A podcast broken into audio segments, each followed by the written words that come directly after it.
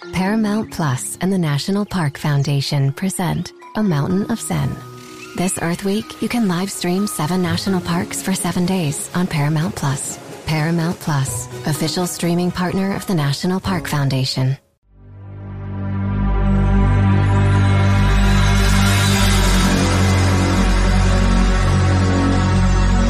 Ladies and gentlemen, the show is about to start in 10, 9, 8, 7, 6, 5, 4, 3, 2, 1. He'll be fine on the mountain. It's time for Inside the Gamecocks, the show. Built by the Barndominium Company, served by Chicken Cock Whiskey, and part of the Chief Sports Network. Touchdown Carolina! Touchdown Ace Sanders!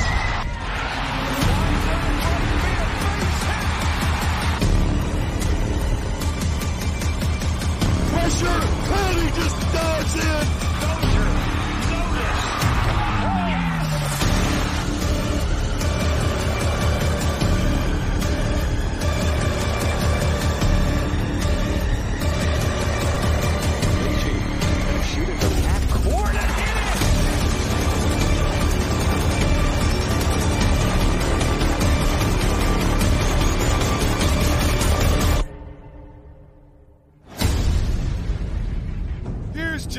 J.C. Shurburtt, Phil and Jamie Bradford.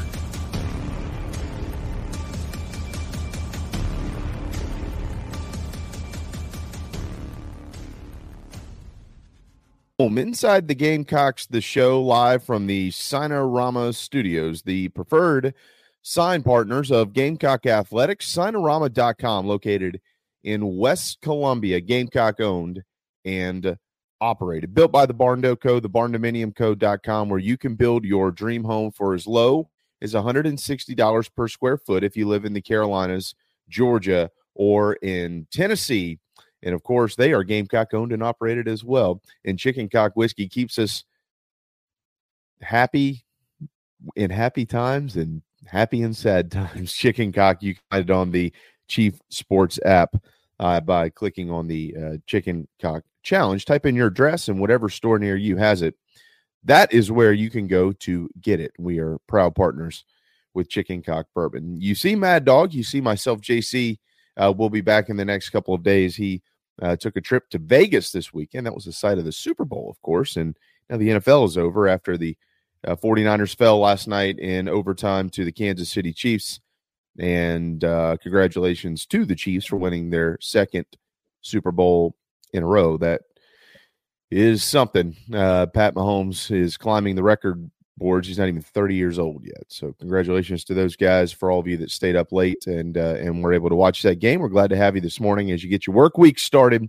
Carolina basketball, a new top 25 will be out today. We'll see where they are. We know where they'll be on Wednesday. That's the Plains of Auburn to take on the Tigers. And um, Auburn got their butts kicked this week down in the swamp in Gainesville. So this technically could kind of still be for first place. We'll see. The Gamecocks are tied with the tide of Alabama right now at nine and two. So we'll get to all that. And then coming up Friday, Gamecock baseball will be underway here in 2024. Tomorrow, Mark Kingston will join us at noon uh, for an extensive preview of his group this year. And then we'll also talk to him on Friday, amongst others, because we will be live in Founders Park uh, for Inside the Gamecocks, the show. That game or that uh, broadcast will begin at 10 a.m. 10 a.m. on Friday from Founders Park. So looking forward to that. Uh, the ladies stay unbeaten. They take down UConn yesterday at Colonial Life Arena pretty easily, to be honest with you, even without Kamilla Cardoso and others. And they just continue to roll right along as the top team in college basketball. With all that said, Mad Dog, hope you had a good weekend. Uh, good morning. Good morning. Good morning. Yeah, had a good weekend. Super Bowl weekend. Uh, I don't know. My, my wife got into a little car accident. Uh, Another one? Okay. Everybody's okay. This was her, not me this time. the uh but yeah, yeah. Um So having to deal with that and getting everybody off to school, one car here until a rental comes through from the insurance company. Wow. But you know, you gotta love that and everything. Uh, that's why you pay for good insurance. Well, it's, I guess that's true. Yeah. Uh, but- but I feel like y'all have y'all have had a ton of car trouble. we have had yeah three car accidents in six months which is odd after having years of no issues whatsoever so yeah it's uh i don't know maybe we were just storing them up all here at once and and we'll use all our runs here and then it'll be another set of years before we have to worry about any of this again yeah. Yeah, yeah, yeah. Well, well. So, Yeah. Hold on, let me get this straight. Did, did she get run into? yes Oh man, God bless the soul that did that.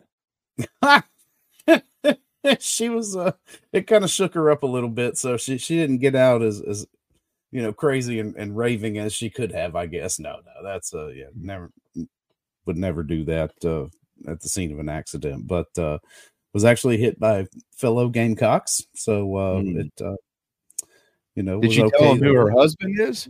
they did she did she did so That's funny. I ended up having to go out there and meet them, uh, the, but everything went well. And um, yeah, I don't know. They didn't even have to. They didn't even. They didn't even call the police or anything. Everybody just decided to insurance on their own because it was. I don't know. Probably was her fault. Uh, ultimately, she pulled out in front of somebody coming out of a parking lot onto the main road. So yeah, they. Uh, but everybody was allowed to drive on their way without having to pay court costs or or any fines or anything like that. So we're good to go. I'm, Golly. I'm happy with the result.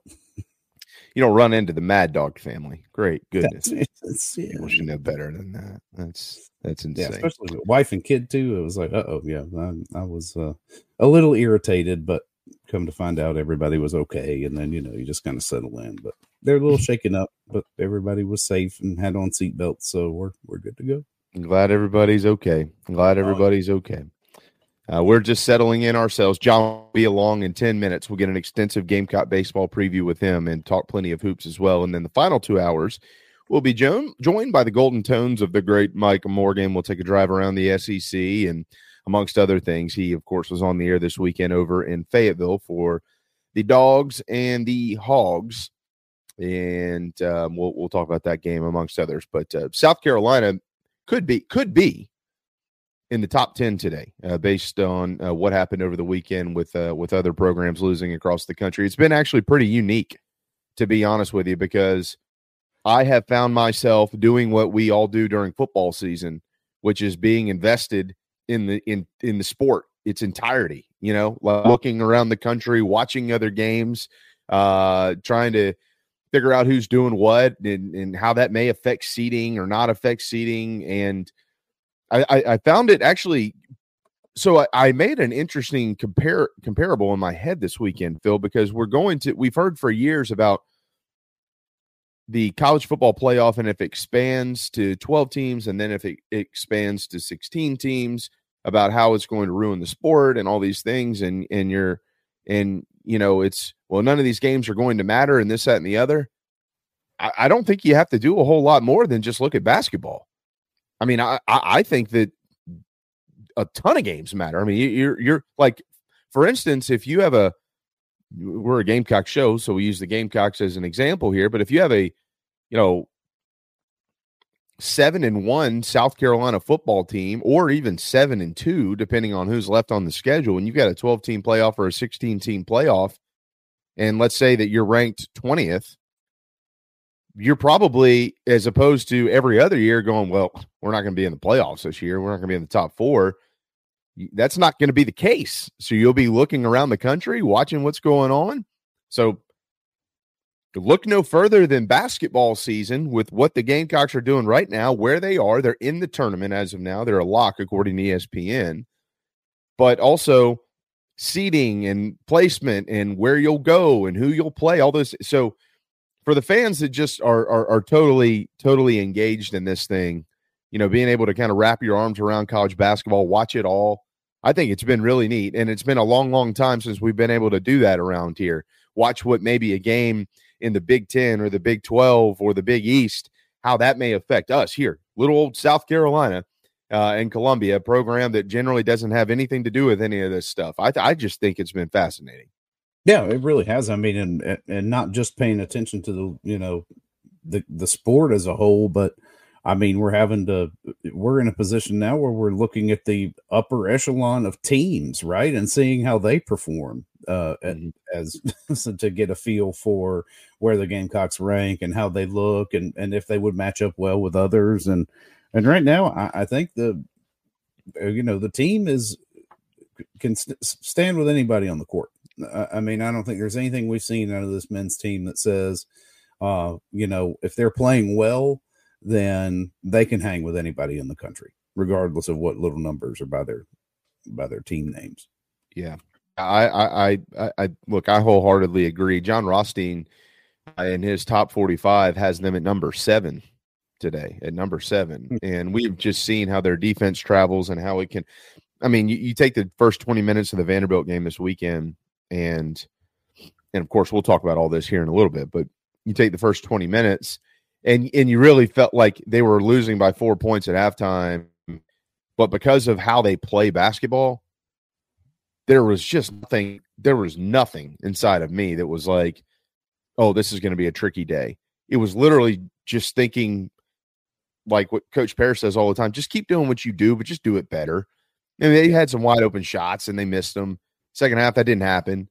You know bj mack proved on saturday why bj mack needs to continue to shoot threes because when he hits them it just opens up everything offensively for south carolina and, and he did. He hit them on saturday and then of course the big the big big story cmb Collin Murray-Boyles i mean dude he's just he's he's uh, you're run, we're running out of words because he's got the natural he's got the natural basketball ability instinct stuff kind of like gg however you know it's gg was more of a developed player from the outside as well. Collin has had that in his arsenal. He, he doesn't i guess have it right now but every everywhere else and what he does defensively offensively the ball's in the air he's around the rim he's probably coming down with it. Um you know being able to move without the basketball move with the i mean phil we've watched this cat grow up and now all of a sudden we've watched him in the last two weeks not only grow up but explode onto the national scene. Everybody's paying attention now and and prior to it was kind of the guards pay attention to the guards pay attention to the guards pay attention to the guards pay attention to bj mack where's Myles Stute now you got this cat i mean it, it, it's they, they- they're they've added another way to beat you and it's crazy it's just crazy to watch this kid play basketball nuts Yeah, exactly. It was like you know a few weeks ago, or a couple weeks ago, we're talking about Josh Gray and his emergence. You know, as being you know the Gamecocks' best post player, and and now they've got a presence down there. But my goodness, now you've got a freshman who's also emerged as a a very strong post threat. Uh, somebody who you know plays well right under the basket and is not afraid to go up and just grab rebounds right out of the air uh, in the face of, frankly, some guys that are, you know, well over seven feet tall. We've seen it Yeah. now in the past few games. I mean, this kid just is not wilting at all uh, and continues to just grow as a player right in front of our eyes. You're right. I mean, that, that's exactly the way it is, JB. Hey, uh, we're going to have a, a nice conversation with uh, John Whittle about this coming up here in just a couple of minutes. Some news out from out west, by the way. Um, this is interesting, really interesting. Generally, I wouldn't just interrupt what we're talking about to plug in something to do with UCLA, take a hard left turn and way out in the left field. But you know, last week Chip Kelly departed the program for Ohio State to become their offensive coordinator, which was a little bit I mean, I don't know. Not. Sh- I, I mean, I, yeah, it was strange. It was definitely strange. We, you don't see that often. It's just gotten stranger. UCLA, according to Zach Bar- Barnett of FootballScoop.com, is set to hire Deshaun Foster as its next coach. Now, he probably remembers Deshaun Foster played for the Bruins from 98 until 01 and was an All American um, went to the NFL, you know, played for the Panthers I mean, surely everybody around here remembers when he played for Carolina, uh, played for the 49ers, um, got into coaching about 11 years ago, it looks like. I didn't realize that. Uh, and then he came back to UCLA as their running backs coach. According to Hmm. Zach Barnett, he was set to become the Raiders running backs coach this year, like coming up in 2024. But now will return to Westwood as the head coach, replacing Chip Kelly. Yeah.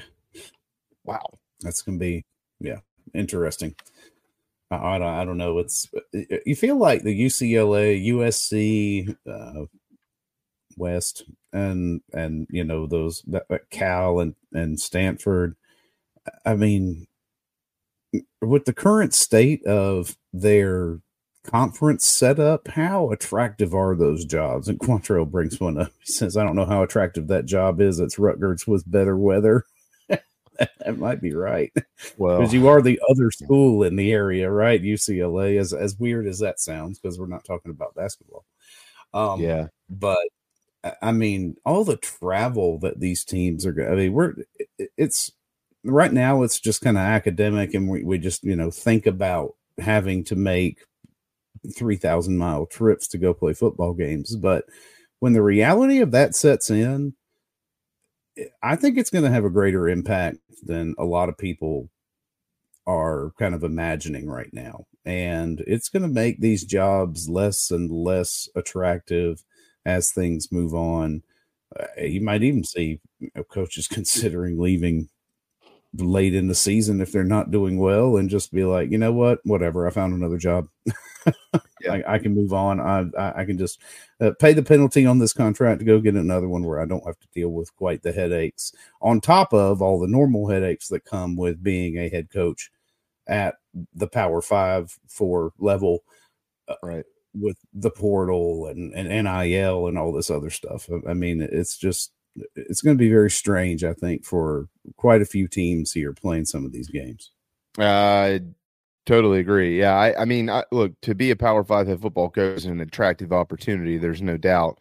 Um, but but to your point, yeah, like if you if they're trying to lure away somebody who's in a little bit of a better situation, all considered, everything you just mentioned, probably a lot more difficult sell than it was just a year or two ago.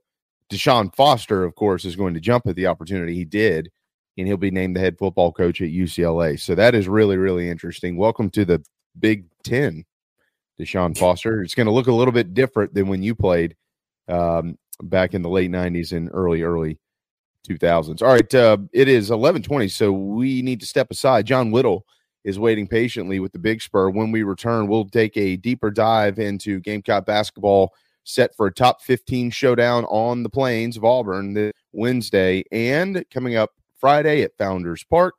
Gamecock baseball returns. Can't wait. John Whittle up next here on Inside the Gamecocks, the show. Down here in the South, we don't always see eye to eye. While our taste in college football teams, or what sauce, if any, goes best on a rack of ribs, or what to mix with our Dixie vodka might be up for debate, we can all agree there's nothing better than a Southern tailgate. And like our favorite college teams, our ingredients come from small towns and big cities. They're grown in Southern soil, are crafted by Southern hands, and proudly represent the South in our backyard and beyond. So raise a glass of Dixie Southern Vodka to celebrate being made in America and raised in the South. It's the season of love, and there's no sweeter time and place to feel it than today at Love Chevrolet. The heart pounding rumble of the Silverado High Country, the captivating 2024 Chevy Trax SUV, most affordable in its class. No matter what features you're looking for in a brand new Chevy, your match is waiting for you right now at Love Chevy. In this 63rd season of Love, your trusted hometown Chevy dealer is proud to carry on the tradition of honesty, integrity, and treating customers like family. No fast talk, no gimmicks, no ridiculous add on stickers. Simply the best selection of new Chevys at South Carolina's number one volume Chevy dealer right now and ready to drive home today. Don't forget about the $1,000 low price guarantee.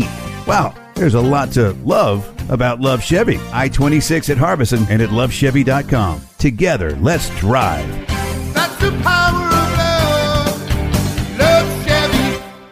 Electric Bikes of Charleston offers the most fun you'll ever have on two wheels.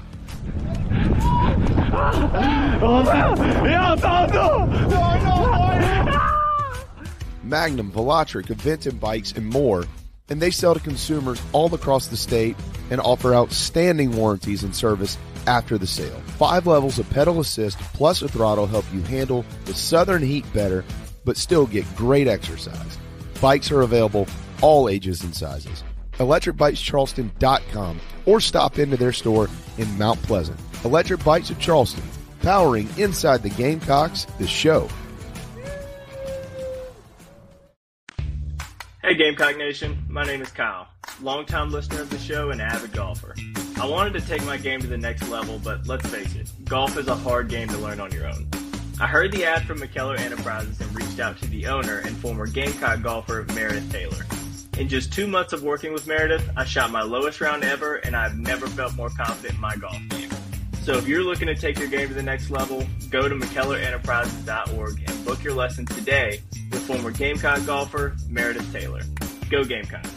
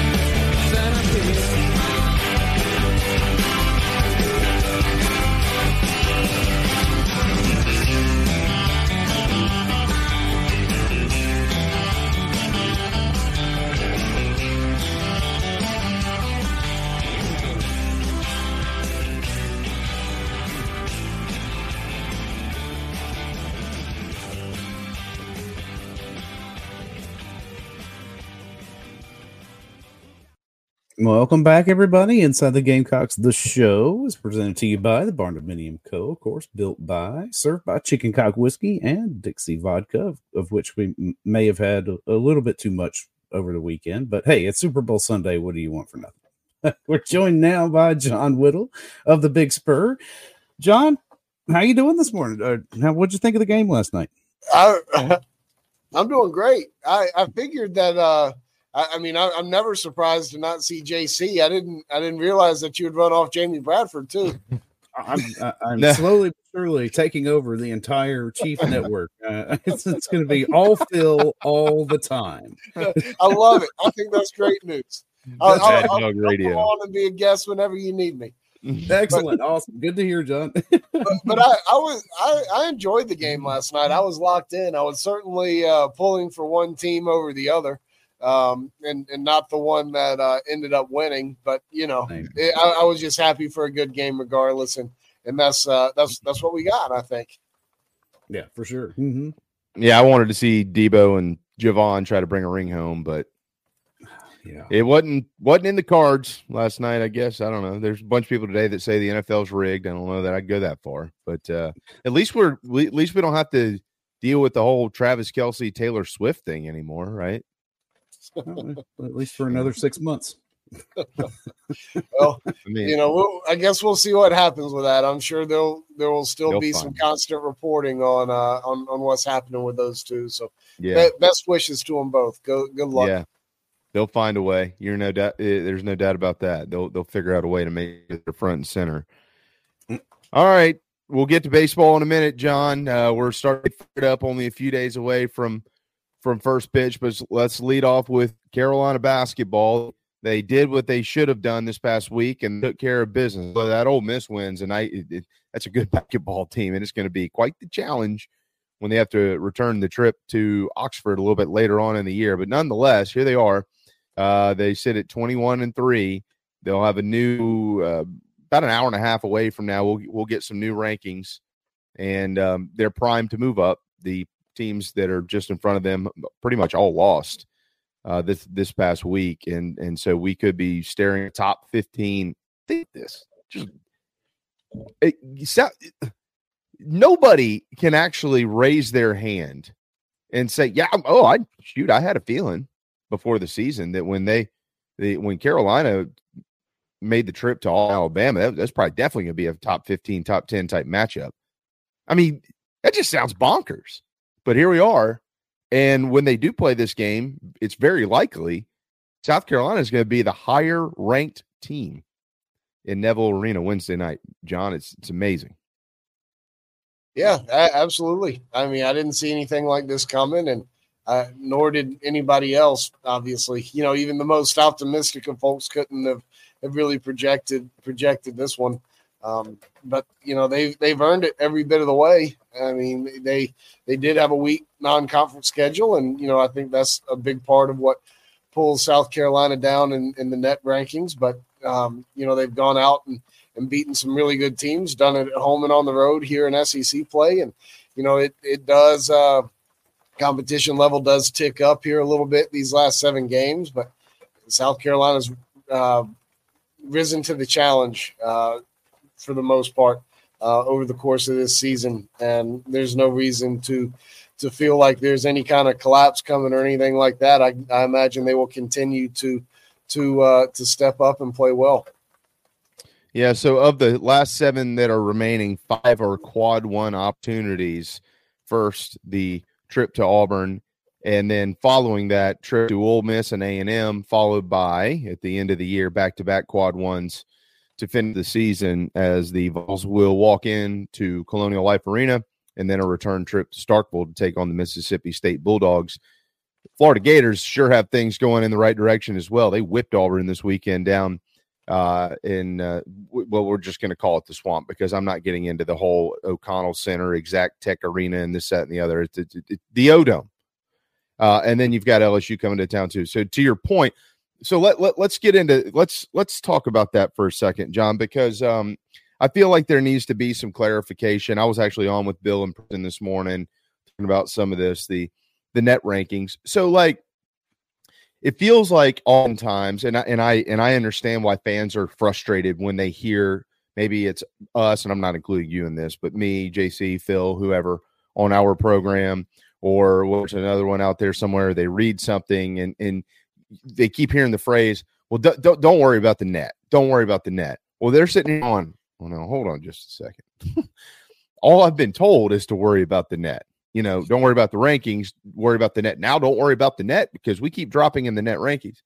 My, my I'm gonna my response to that, and then I, I want to get your response and see if maybe we're on the same wavelength here. If you can add to this, um, my response to that is the net ranking well, it always matters, but it it matters more for each team in which the season that they play. And what I mean what I mean by that, or and at what point in time in the season they play. What I mean by that is we had a lot of uh, a lot of hopes and dreams type seasons under Frank Martin, right? You know, t- teams that if things right, they could be on the bubble. Net ranking was really going to matter then. Had South Carolina maybe dropped I don't know, two or three other games this year at some point in time, th- this this net ranking would be much more valuable. But now they've put themselves into a position to where the net ranking is more of a tool for seeding, I think, and less a tool as to whether they are going to or are not going to be into the tournament. Um, so I would say this with five quad one opportunities left and no big boogers left, you know, Vanderbilt, you don't have to play these guys again. You, there's no quad four chances to lose. Uh, with five quad ones left, you're going to have plenty of chances to continue to improve that net ranking. Regardless of that, though, while it will po- will probably be used as a tool in uh, in their seeding, it will right now it is going to have zero effect on whether they are in or not into the tournament.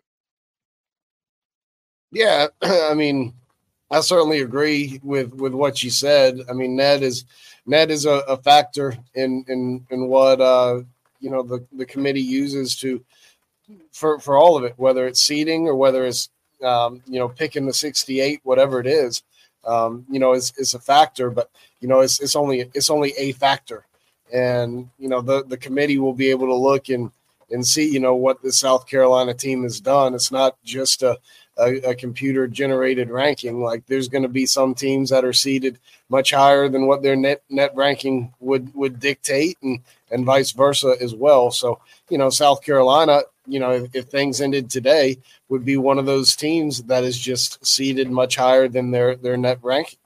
Um, I mean, it just just is what it is. So you know, I, I do think that. Uh, there has a there, there's an opportunity for South Carolina's NET to to improve over these next seven games, but you know it doesn't weigh what's most recent more heavily than what was early either.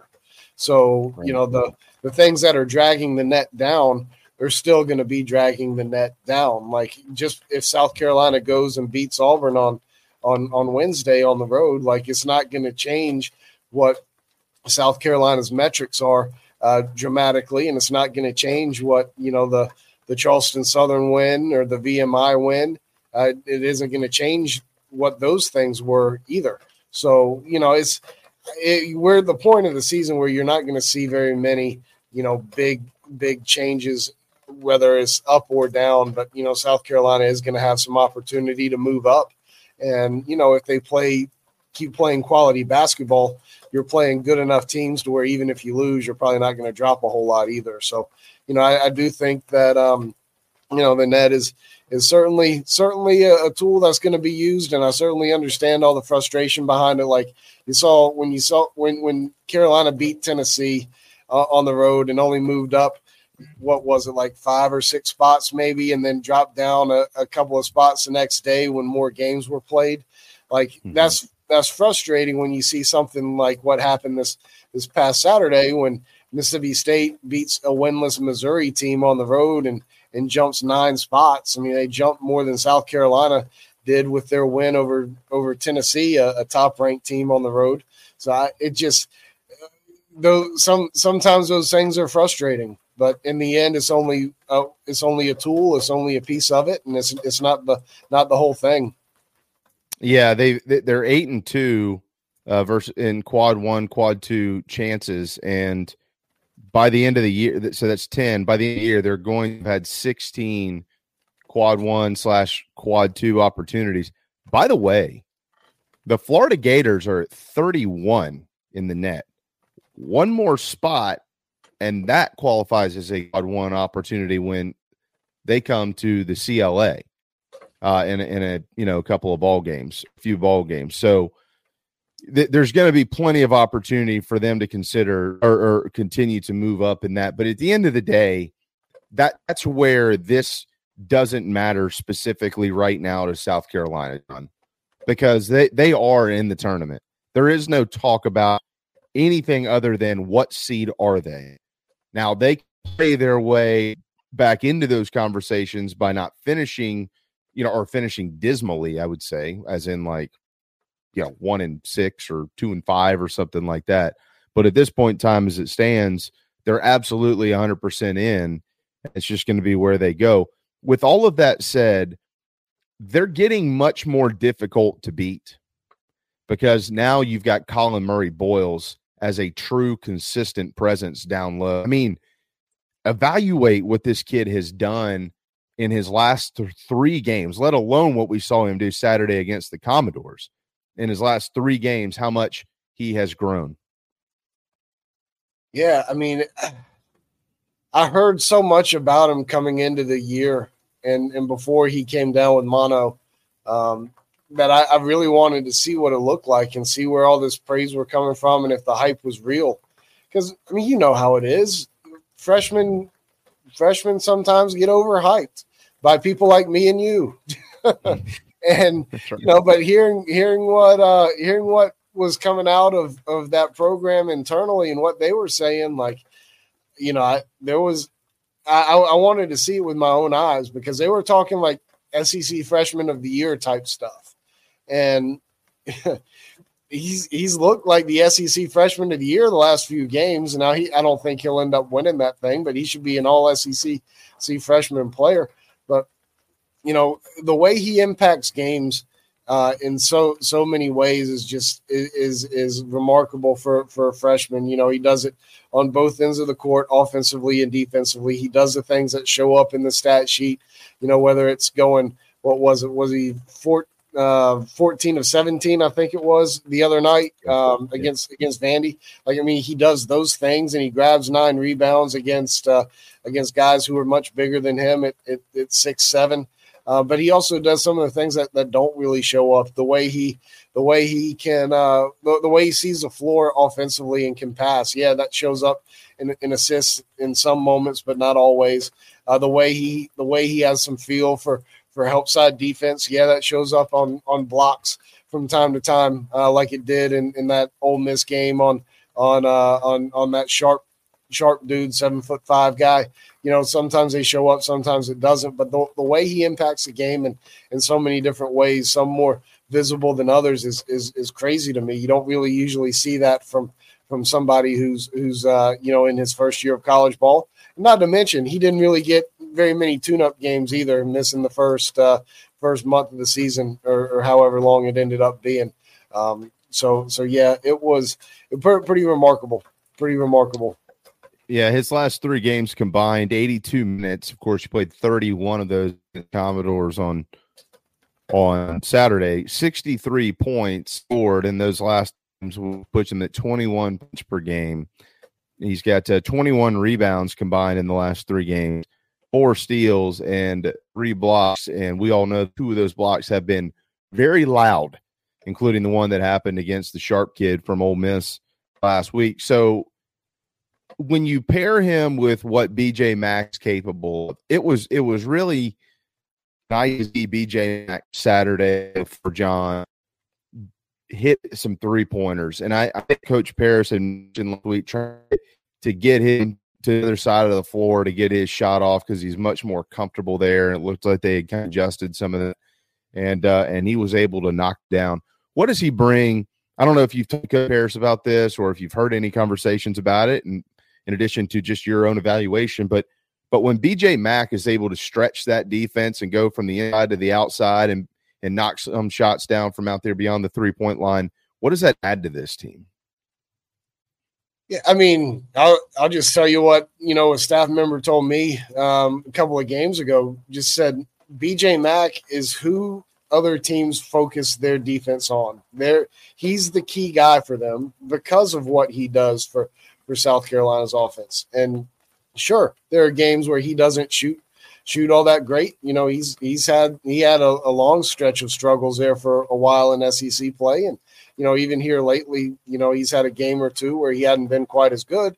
But, you know, defenses are, are being built around him to stop him. Now, with Collin Murray Boyles doing what he's doing and Ta'Lon Cooper showing that that uh, you know, he can that he's more willing to to uh, take on a, a, load offensively in terms of shooting and, and shooting threes and shooting them well. Like that's probably evolved a little bit. But you know, a couple of games ago, you know, talking to a member of the staff, you know, they they that's what they told me is that's what defenses are, are trying to do is is is take away BJ Mack and paying so much focus and attention to him. So yeah, I mean that's that's how he changes a game is he brings the focus to him and and uh, you know when he's knocking down shots because he still gets some open ones when he gets the open ones and is knocking them down you know it, it's really difficult on on uh, another team's defense because you know it's he, he rolls to the basket well. His guards find him well, whether he's cutting to the basket or, or popping out to uh, to to shoot. You know, he, he he's he's what he's what uh, exactly what Lamont Paris wanted. That's exactly why he was late getting out to the SEC tournament last year, so he could go up and recruit him. You know, that's why. Um, is is he's he's doing exactly what they need him to do. All right, John. Uh, final question here on hoops, and then we will flip a switch and get over to the diamond. But uh, Wednesday night is is is going to be really neat for Gamecock basketball, and the fact that they get to walk into another environment, uh, very likely the higher ranked team than the team that's ranked on their home floor. Doesn't happen much in this in this program's history, at least recent history. Uh, but the uh, the Auburn Tigers are going to have quite the week, or hoping to at least at Neville Arena, because Saturday night the Kentucky Wildcats will be in town as well. It, it's going to be uh, it's going to be loud and crazy over there. We've all seen Auburn play, uh, and we we've certainly seen enough of South Carolina to understand that their defense travels. Uh, hopefully, it will travel this Wednesday and all those type things. But um, when you when you com- compare and contrast the styles of both of these teams, what type of game do you anticipate seeing unfold Wednesday evening? Well, having watched only a little bit of Auburn so far, like they they seem like they want to play really fast. They they seem to have some undersized guys who like to get up and down the court. They seem to like to um, you know have some guys camping around the, the three point line and, and, play some one on one ball at, at, at, times. And you know I, South Carolina, but South Carolina's built defensively to stop um, to to to to stop any kind of of offense. I mean, I think they've done a really good job with with whatever they have faced. Whether apart from apart from the second half against Alabama, um, but they've they've played fast teams that they've slowed down. They've played physical teams that they've matched up with. Um, so they they've done a lot really well. Um, you know, one thing I think that's worthy of pointing out is is you know even though that South Carolina plays a little bit undersized uh, with with uh, Collin Murray Boyles and, and BJ Mack being six seven, you know, six eight, whatever. You know, when they go against big dudes, they they've won a lot. I mean, they those those seven footers haven't really used their size to be able to to uh, you know exploit South Carolina's maybe lack of it. You know, Josh Gray is obviously in there some and has, has done a nice job, but you know, I, I just I tend to think that uh, South Carolina, uh, their their defensive principles, how they play, and and some of the things that they do there uh, really built to to stand up against uh, you know really any type of offense, and it just comes down to uh, executing and and uh, on what you're supposed to do defensively, and you know whether whether the other team is going to make some shots. It's going to be an 8.30 tip Wednesday night. Derek and Casey will have it on the Gamecock Sports Network, 8 o'clock airtime. It will also, of course, nationally televised on the SEC Network. One final note in case nobody has done their homework yet, and that's why we're here to do it for you. This is really incredible. Auburn averages 82.3 points per game, but what's what's what makes that number outrageously unreal, and we've got we'll talk to him about this too. They have 10 players that have played in every single game this year. And on top of that, all 10 of those guys average at least 14 minutes a ball game. So Bruce and none of them, none of them average over 24. So they they just cycle guys in and out. They stay fresh. They've got good legs. And uh, by the time you get to the end of the second half, you're just generally flat out worn out. But uh, South Carolina's pretty good at doing that too. Both teams have a lot of depth, so we'll see kind of what it looks like at Neville Arena. All right, John. Finally, the first pitch will be thrown on Friday, four o'clock at Founders Park. I know we'll see you on Friday. We'll be live at Founders as part of our uh, opening day coverage between 10 a.m. and 2 p.m. Uh, from upstairs uh, in the ballpark, and uh, and can't wait for all of that. You've got a great article up to a in-depth, detailed look at every member of the Gamecocks pitching staff. Um, so what's late? We did talk to Matt on on Friday, Matt Williams, and, and he kind of downplayed a little bit the the Roman Kimball strain. He said, ah, you know, shoot, man. Honestly, we could probably pitch him this weekend if we were playing. Uh, but then I guess over the weekend you reported that Matthew Becker's got a got a little bit of a hanger there too in his in his left arm. So give us an update on those two guys. Yeah, I mean, I think Roman's got a, a real shot to uh, be in the opening weekend rotation, especially with with Matthew kind of experiencing something on on Saturday. Um, you know, I think it's going to be. I, I, think it's a very safe bet to say Eli Jones on Friday and Dylan Eskew on Saturday. Uh, Roman's going to throw a bullpen today, and and and another one on on either Wednesday or Thursday, just to kind of see how see how he feels and be sure all's good. But you know, the the hope is for him to be ready to go on on Sunday. You know, Becker Becker, it looked a lot worse than it was. Um, you know, I was there watching and on Saturday, and you know he threw a he threw a pitch that was was uh, about a 55 foot fastball, and you know pulled his cap down and walked back behind the mound and and uh, you know hunched over and and you know it didn't look good, but you know it's uh not an elbow, it's it's a little lat up up in the shoulder area, kind of on the backside. Um, you know, a little impingement type thing. Um, you know, he's going to be on some. He's going. He, he should. He should be. He should be okay. If not this weekend, uh, maybe by the middle of the week. I mean, South Carolina's got two midweek games this coming week. You know, you might might need him to throw throw a few innings in one of those games, but he'll certainly be uh, ready sooner rather than later. As we kind of bounce around and project maybe what it'll look like on Friday, and, and I'll remind people as you do all the time, John, looks like on Friday, it's probably not what it's going to look like on Saturday. More than likely, not what it's going to look like on Sunday of opening weekend. And there's a good chance not what it's going to look like when they play Clemson in a couple weeks and then play their first series in the SEC. They've got a lot of players, and they're trying to figure out what to do with all these guys and when the lights come on, we'll see how they perform. But but if you had to if you had to take a, a good strong guesstimate on what the opening day lineup would be in the outfield, aside from Ethan Petry and right field, what do you think left and center look like? It's, it's a good question. Like Blake Jackson is going to be out there for sure. I, I mean, I think he's your. I'm I'm I'm fairly confident he's going to be your leadoff hitter. Uh, whether it's in center field or in left field, I think is still a little bit to be determined. Uh, but I think that he's going to be starting in left field and Dylan Brewer in center field. Um, You know, that's that's probably the most balanced lineup you can put out there in terms of offense and defense. You know, I think Dylan can can play uh, center field at a at a reasonably good level. I think Blake Jackson is a good corner outfielder.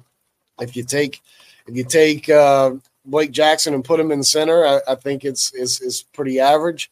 Um, if you put uh, some some of the other options in left, I, I don't think that you're I don't think is is is good defensively as if you put uh, if you have Brewer and Jackson out there. I think that's I think that's your most balanced lineup right there is, is doing that, and I think that's that's what at least they'll start with. But you know, the outfield is just really crowded. I mean, Kennedy Jones, uh, Carson Hornig, Evan Stone, Ryan Bakes. I mean, he's gonna Ryan Bakes is is too good of a hitter to not not play somewhere. Uh, but you know, if Tyler Causey's not playing first base, Tyler Causey's going to DH. So, you know, it's it's it's a lot to figure out. It's a lot to figure out, and the outfield is going to be the hardest to to, to piece together. And I, I think we'll probably see a, a fair amount of evolution out, out there over the course of the season. So, if I'm hearing you correctly, there's a chance that the Bakes kid could maybe play in the outfield because of his bat. Yeah, Bakes can play out in left field. Uh, I mean, he's played out there some in the past, back in in high school and travel ball. I mean, he's not that great out there, uh, but he's okay. And if he's going to hit like they think he's going to hit, then then you you put up with with uh, with some of that uh, out there. So he, he won't be perfect if he's out in left field, but he'll look he'll he'll look pretty good at the plate when he's hitting 320 with 10 home runs. So um, I mean, the, the guy's the real deal uh, offensively, and and uh, they're going to have to figure out a place for him to play at, at some point in time. So you know, I, I, I think you, I think there's a chance you see him out there in left field occasionally, as well as as well as DH. All right, and then to follow up on that one more time, is he a better left fielder than Phil Disher? Um, Where's Coach Tanner when we need him? I'll, I'll ask Coach on Friday. I'll ask him Friday. Yeah. yeah, yeah, that's uh that. I, Sorry, my, Phil, my, if feel, my feeling is that Bakes is going to be a little bit better, but I'm not Oh, sure no. by how much because because Ryan's Ryan's played out there some, but, Oh, but we'll see, we'll see. oh my God, this isn't going good. Yeah, that's- I've always wanted to ask Coach Tanner that publicly. Coach, never second guess anything you did, but did you did- were you having some sort of you know like mental crisis, or did you bump your head on something when you got the idea that maybe we should toss this or out dish out and left and see if he can just catch a fly ball? Yeah. Hey, he almost he hit you a three run home run and doesn't give up three, then you know that's a net win, right? right. Yeah. That's I don't think there was any guarantee that he wasn't going to give up three. That was the problem. Well, if, if you have Marcus Macbeth out there in center, I mean that's basically covering two positions right there. So Yeah, I'm, but- I'm, trying, I'm trying to remember who the center fielder was at that time. Was that a John No. Kulikis or a no, no, no, red. no, no, no. This was long after that. I, I think. Um, well, let's see. Shoot, I, I want to say that Drew was still playing center before they moved him back to third. Oh, okay, yeah. That that might they might give up three. Yeah, Yeah, might give up more than three. it was, it was. Drew Drew was fine out there in center, but he wasn't he wasn't going to cover up your left fielder. Hey, speaking of the crisps, did you know that Adam Crisp is running for South Carolina House of uh, South Carolina House of Representatives seat for Spartanburg County? I, I did not know that. That's not my voting district. Um, that, that might have been JC's old voting district. I'm not sure. Yeah. Maybe Tony. Morrell. Maybe Tony Morrell. He's up there in that Spartanburg area somewhere. But uh, but but right. yeah, good good good for old Adam. Attaboy Crispy. Uh yeah, hats off to hats off to him. All right. Uh how about um how about down at third base? Um what, what are you hearing on uh on Talmadge LeCroy and his health? Is he gonna be ready to go on opening day? Yeah, I, I think he's going to be ready to go. I mean, he there were there was a double playground ball this past weekend where he didn't look like he was running real hard to first base, and I don't know if that was because he's still feeling it or or if he didn't.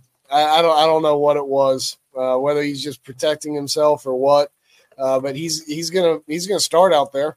He's gonna start out there and and see uh, see how that thing evolves. Um, he's he's really he's been incredible at the plate. I'll start off with the good. I mean, he's been incredible at the plate. I mean, he's hit a home run, had a had a double, bunch of walks. I mean, he's he's worked pitchers. I mean, he's been really really good uh, for for basically every scrimmage offensively. Um, he's had some real challenges defensively here these last last couple of weeks, last few weeks uh, of, of the preseason and and the build up to this. Um, I don't know if it's mental at this point, but um, you know he's he's made uh, a half a dozen errors over there at third base and hasn't looked real clean. So, you know he's going to have to step it up uh, defensively um, to and and and continue to to play uh, well offensively.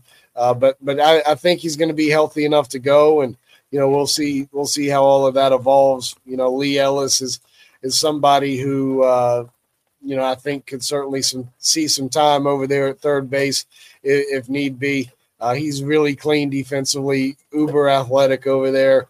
Uh, you know the the bat's got a, a little bit of work to do, but you know South Carolina's got two ground ball pitchers in Eli Jones and Dylan Eskew and you know they're going to need they're going to need some help uh, from from their infield defense. And uh, I mean that's that for me. What what South Carolina is going to be able to do defensively is almost a bigger concern for me than you know what what the pitching staff is going to look like. A lot of folks are asking questions about you know how's this team going to be from a pitching standpoint. My biggest question is is is how is this team going to be defensively because um, they look Omaha caliber in, in a lot of ways, um, but they don't look Omaha caliber defensively, and I'm, I'm uh, that's my biggest concern going into the year.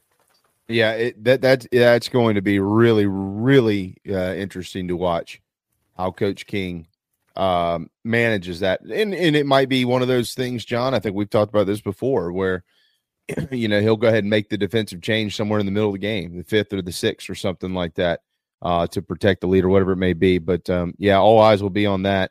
We know Will Tippett is is primed to be the opening day shortstop. I, I think people are going to be surprised when they see what Will Tippett looks like running out of the uh, running out of the dugout. He's a different looking kid. Uh, on the on the other side, Parker Noland, the transfer from Vanderbilt, uh, is set to be at least the opening day second baseman, and probably will be the second baseman moving forward. There's a wild card in all of this. That's the transfer from Florida State, Jordan Carrion. Um, but they, they're they're not sure if he's going to be eligible or not. Any updates there? No, um, you know, I, I I hadn't asked about him here in the last few days, but you know, I haven't heard from from anybody that he's he's been cleared. So I, I'm assuming that he hasn't. I'll I'll check a little bit later and be sure that that's still the case. But you know, the NCAA doesn't give you updates on when they're going to give you an update. So um, it just it, it just happens at random, as we found out around here, and as we found out. Uh, you know, with the Tez Walker situation at UNC that everybody around here was following so closely you know, you just don't you just don't know when word's going to come down. But he he can factor in at second, short, and third. Carrion can. You know, he's he's looked good to me, uh, especially with the glove at, at all three positions. So, um, you know, Parker Noland, I, I, really like over there offensively. I'd I'd probably bet a mortgage payment that he uh, starts at second base and hits in the two hole on on opening day. Uh, he's he's been probably South Carolina's most consistent offensive player uh, from from August until now. So I, I mean, I feel pretty good about him there. But you know, whatever the opposite of smooth is defensively, you know, is, is probably how you would describe him at second. He makes he makes a lot of plays, but they don't always look very very uh, fluid and easy. Um, so mm-hmm. we'll we'll see how that goes. He does.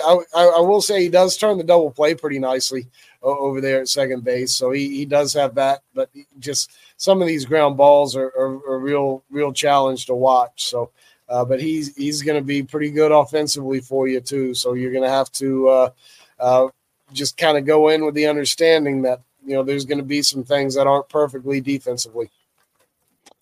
Who will get the start opening day at first, Casas or Causey?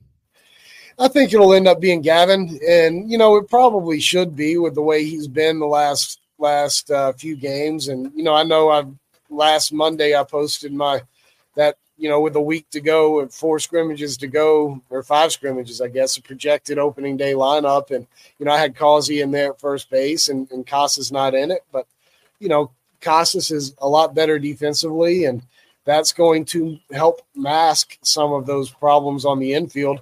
I, I feel like, and and and Casas. I mean, the main reason I had Casas out of there is he hadn't shown a pulse offensively, and mm-hmm. Like it was all strikeouts. Most of them looking. Um, only put only had one hit. Uh, only I think one or two other balls in play over the first seven scrimmages. I mean, that's not a small sample size. They weren't competitive at bats that he was having. This the last week he hadn't always gotten on base, but his at bats have been competitive. He's fouled off a couple of two strike pitches. He's found a couple of barrels.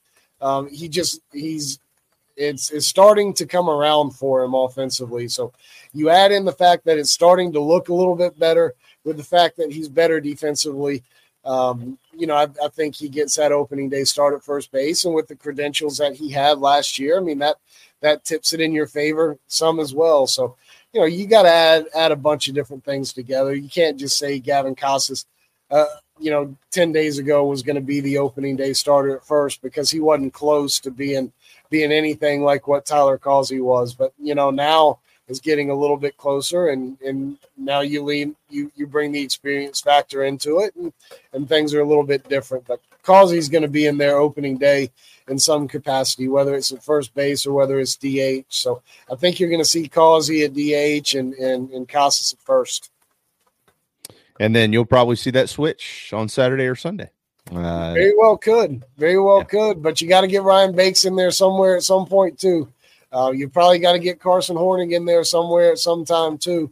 Uh, he can go out there to a corner outfield spot or DH. Um, I mean, there there are several different guys that that you got to get get some reps out there, and you know, hopefully games uh, get a little bit lopsided, you know, early on, so you can you can make some changes and make some substitutions and see what guys look like. That's how South Carolina found Ethan Petry last year. They didn't bring him bring him in in a tight RBI situation and he produced. They brought him in in a you know an eight run game or, or whatever it was, and, and we're able to, to to see what he can do. And that's you know that's that's hopefully what it'll look like this year. I know one thing: yeah, competitive at bats. If Monty Lee's your hitting coach, you better have competitive at bats, or you'll competitively sit on the bench. Uh, so we'll we'll see how that all comes along. But got a lot of dudes, and we're fired up to see them play. They're ranked in every poll in college baseball, and uh, they'll look to prove it beginning this Friday. John, we look forward to seeing you when we get to the ballpark Friday morning as well as part of our coverage um, for opening day. Thanks for all that you do. There's some great stuff up on the pitching staff right now at thebigspur.com. If you haven't read it, uh, make sure you go check all of that out and uh, get this rain out of here, John. Play ball. I'll do my best. It's pouring right now, but I'll do my best to get it out by Friday. I appreciate you guys having me. Yes, sir. Thank you. Thanks, John. John Whittle. TheBigSpur.com. Powered by Electric Bikes of Charleston. The weather, once this junk gets out of here, will start to warm up a little bit. It'll cool down and warm up again. And you're to see everybody out on their bikes, and you're to go, "Dad, gummit, I need one. And you're to need to go to Electric Bikes of Charleston. ElectricBikesCharleston.com. Maybe you've got some income cash coming back. Good way to spend it. And they even have bikes that fold up. ElectricBikesCharleston.com. You do not have to be in the low country. I promise you. Call Michelle. She'll find it. All right. We'll find Mike Morgan right here when we return on Inside the Gamecocks, the show. Gamecock Traditions, South Carolina's elite retailer for anything Gamecock related. The best selection for basketball, baseball, football, tailgating, kids stuff, and everything else. If it's got the Gamecock logo, it's got to be at Gamecock Traditions. Most importantly, they ship it to your doorstep. Order online at GamecockTraditions.com, where there's always a sale. Gamecock Traditions, GamecockTraditions.com, a tradition unlike the others.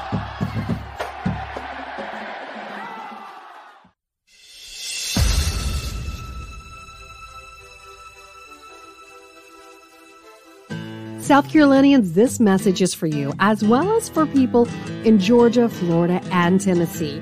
If you think you may need work done to your roof or a new roof altogether, there's one simple name to remember Elite Roofing and Restoration. South Carolina native Jeremy Johnson has been helping people in the South make sure they have the very best people checking on and building new roofs for over 25 years. Fully licensed, bonded, and insured, they provide the best service possible. Call or email today 678 781 1998. That's 678 781 1998, or you can go to EliteRoofingGA.com. Schedule a no hassle free inspection today. Wind damage, hail damage, or just wear and tear. Don't settle for second best. Let Jeremy Johnson and Elite Roofing and Restoration take care of it all for you today.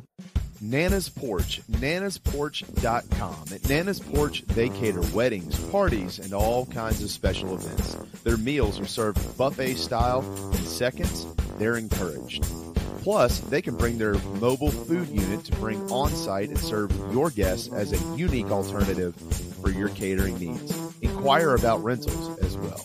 nanasporch.com. Find them on Facebook, Twitter, and Instagram. 336 259 7550. Tony Pope State Farm is your go-to agent anywhere in South Carolina, North Carolina, or Georgia for the service you deserve at the price you want. So try combining your home, life, auto, and or small business insurance today. Tony Pope State Farm has been in business for more than 30 years and can handle anything you need in the tri-state area. 843-851-2222 or visit tonypope.com today. Like a good neighbor, State Farm is there.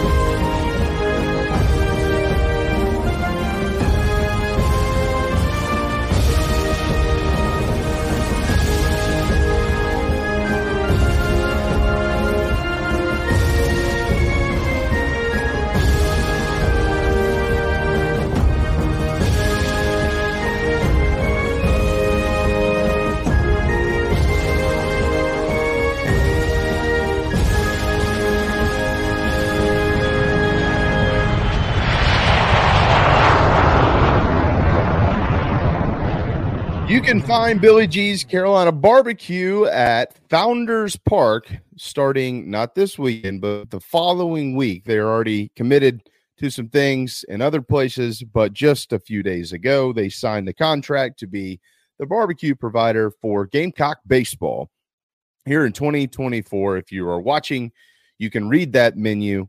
If you are listening, I'm not going to read it to you, but I will tell you that the big Tex and the big porker look just unbelievable, and the barbecue box will probably, uh, yeah, that's that's probably what I'll be getting every ball game this year. The barbecue box.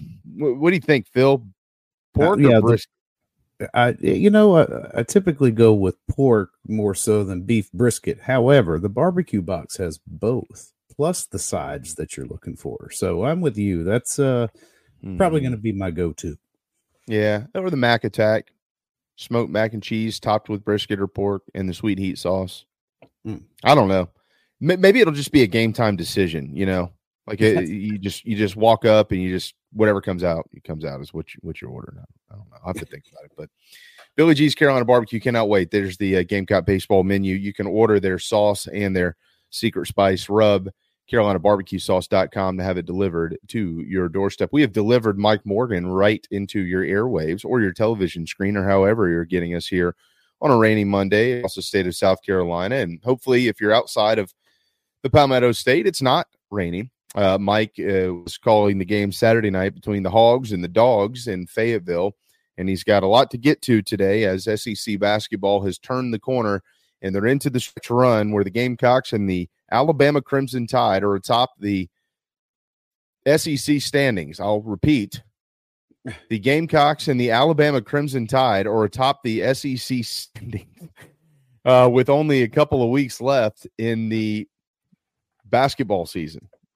I, it's just nuts. Mike, glad to have you. How are your uh, How are your travels? Are you finally back home? Where Where the hell are you? Oh, oh, he's muted. Hold on. Get let's see. unmuted. I can't. He might be. He's going to have to unmute himself. I can't take care of that for you today, Mike. It's okay, Mike. There We you go. good? We good? Ah, there's Mike. hmm Okay. All right. Uh no, we're good. Um I I have been I won't say literally living out of a suitcase. That would imply I could fit into a suitcase. You know, it's not like I'm Gary Coleman from Diff'rent Strokes, but uh but I I've been living with a suitcase now for the last week and a half going from uh Nashville to Starkville to Fayetteville uh, without a break in between. Uh, and so sometimes it's just best to combine those trips. If, if for those, if you've ever been to Atlanta Airport, um, or if you live in Atlanta, and I know we have a lot of Gamecock fans that do reside in the ATL, eh, the the drive and the parking, or even if you Uber, which an Atlanta Uber is, it's kind of like opening up a, a, a bathroom stall at the airport. You're not sure what you're going to find, but it's probably repugnant. Um, very often when you take an Uber here, it's you know it, it's it's it's not great. So um, and and you're in a good day, you'll get there in 40 minutes. But if there's an accident or something, 40 minutes could turn into two hours. Um, I've had to sweat out a lot of flights. So if I can avoid doing that, I'll just combine trips. So that's what I did. Um, Fair enough. and glad to be back home and sleep in my own bed and enjoy the Super Bowl yesterday. So yes, doing great. It's great to be with you guys. Great to be with uh, my ITG family. Hello to everybody in chat row, including you, John. Thank you. Uh, and um, yeah, we're we're ready to go, man. Lots to talk about and another uh, big Yeah. week of stuff. Yeah, even uh, we'll a little bit later on we'll get into the breaking news from UCLA that they've added Deshaun Wa- added not added they've hired Deshaun Wa- uh, Foster Watson whatever Deshaun Foster, Foster. as their uh, next head coach former running back. If they hired Yeah. Deshaun Watson, then we got a bigger story to talk about. Well, yeah, they, they were. I, I Deshaun Watson, and I think from what I understand, they were having a bunch of mas- different massage parlors installed in the uh, new know. complex out there in um in Westwood. But that's for another day. Um, so yeah, we we we've barely gotten much into the Super Bowl uh, since uh, the program began. We had Whittle come on at eleven twenty and, and had to make sure we your final Gamecock baseball previewing with him. And we will get to some college baseball with you today, um, as uh, they're all set to go. The D one guys are on on Friday. But with that said, the Niners uh, losing the in in time last night, and so now you've got you know you know you, the national stuff starting. Mike, you know, okay, Pat Mahomes, where does he go down in history? Blah blah, you know, and then this will all fade out, and everybody remember these only twenty eight, and have to win three more to get to Brady. There are some guys who've won four. People forget about that, and yada yada yada. Um, but we'll start more on the fun side. You got to rank the game versus the commercials versus the anthem versus the halftime show. One through four. Most impressive, least impressive. Well, I, I'm not a guy that lives to critique and evaluate the commercials or the halftime show. So for me, it's all about the game. I am seriously, I am not the guy at the Super Bowl party, which is why I don't go to Super Bowl parties where the, the room goes shh, shh, shh, shh. There's there's Beyonce in a in a Sprite commercial. Like I don't care.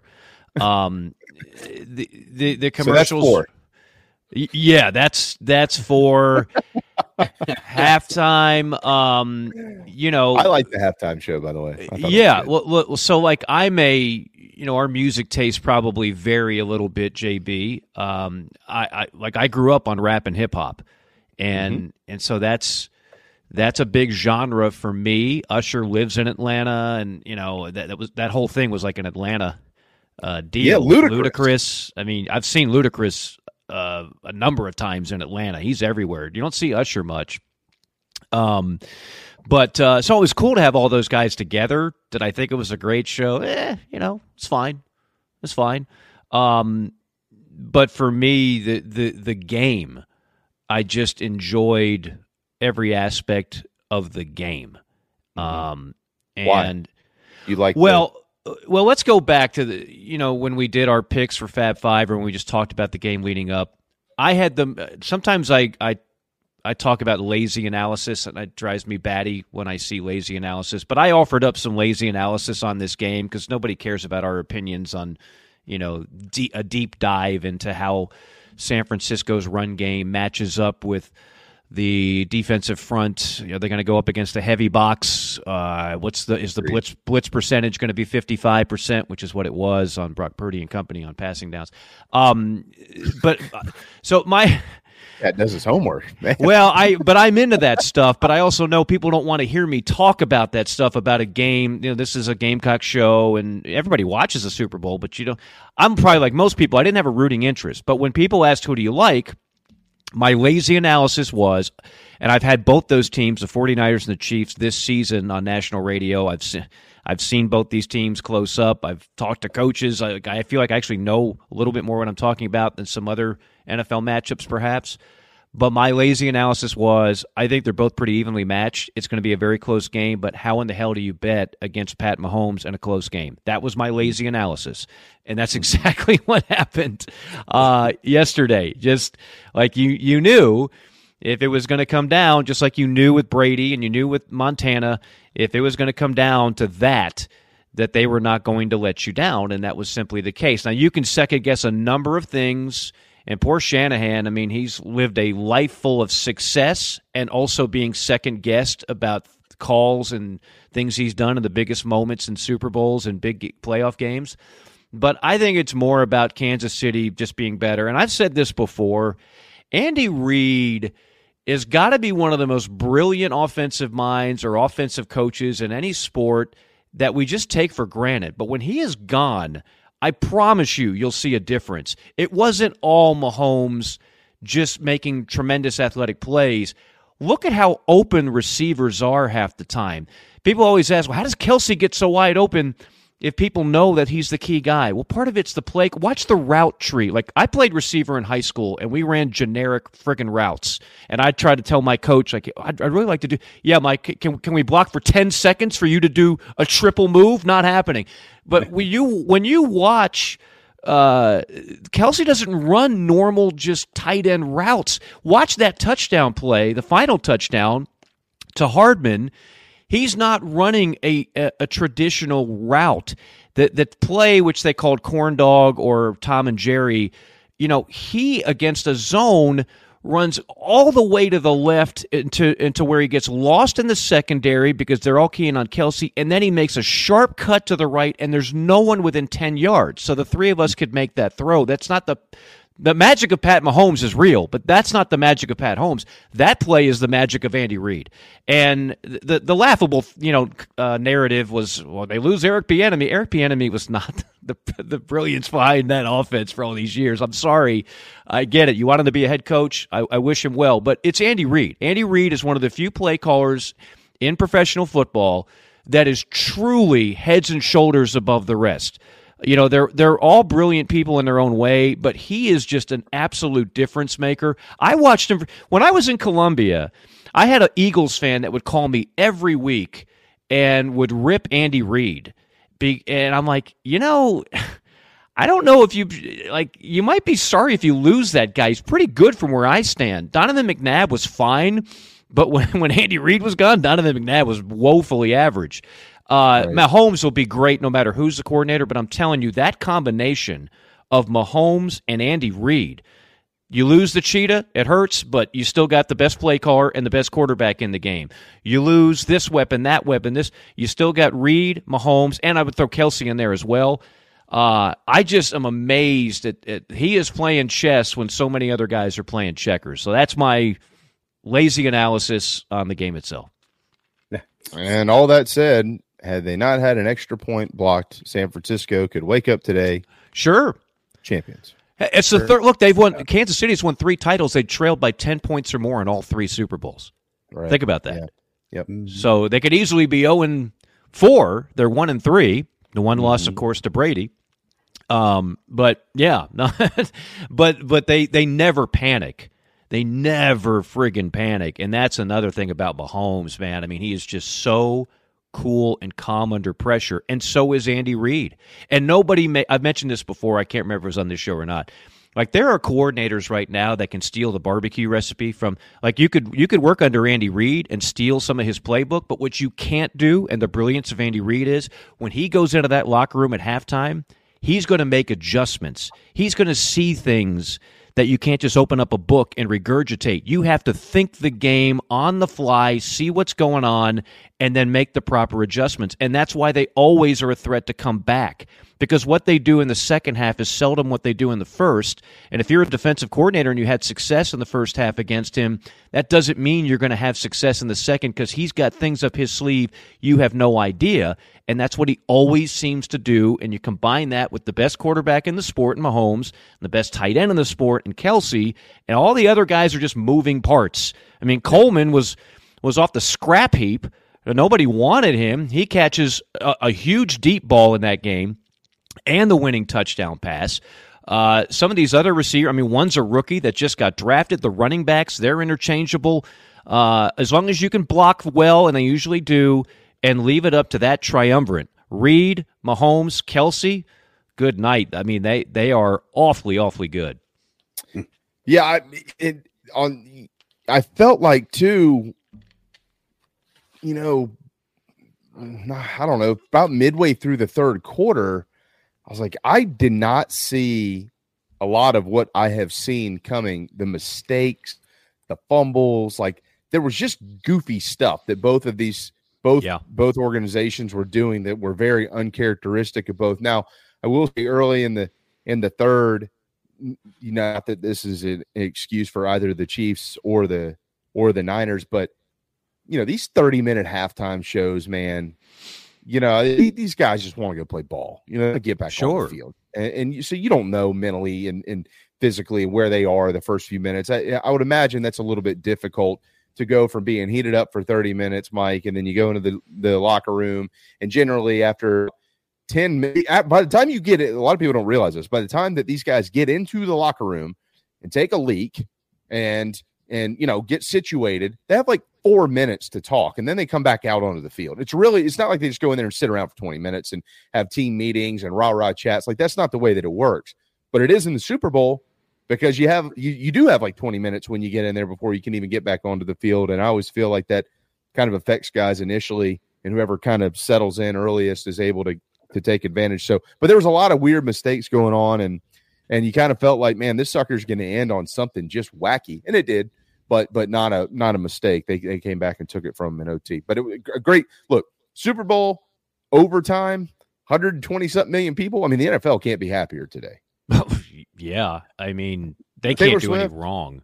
Usher, Yeah, yes, yes, yes. I mean, win, win, win across the board. I, I get it I'm it. The tired first- of people putting cameras on Taylor. Yeah, because I, I feel bad for her, honestly. Like she can't even kiss her boyfriend without people taking photos and putting them all over the internet. I mean, it's kind Yeah. of gross. Well, I mean, she she's not afraid to ham it up in there too. Now she she knows where the camera is. Slip a Like- little tongue in there. Uh, yeah, like she the, Play it up. she she's not exactly um one that wants to live out of the spotlight. Uh, she she's okay with it, but yeah, I mean, and that's like I like I'm in those production meetings. I know there's discussions, and first off, the announcers, of course, have no say in. Every now and then in No. talk back, I'll let them know, hey, could you hit up? I want to talk about that assistant coach. He's over there on the bench to the left of so and so. But you're not sitting there going, give me another shot. Jim Nantz is- and Tony Romo aren't going, another shot of Taylor Swift, please, so we can have another awkward Um, moment.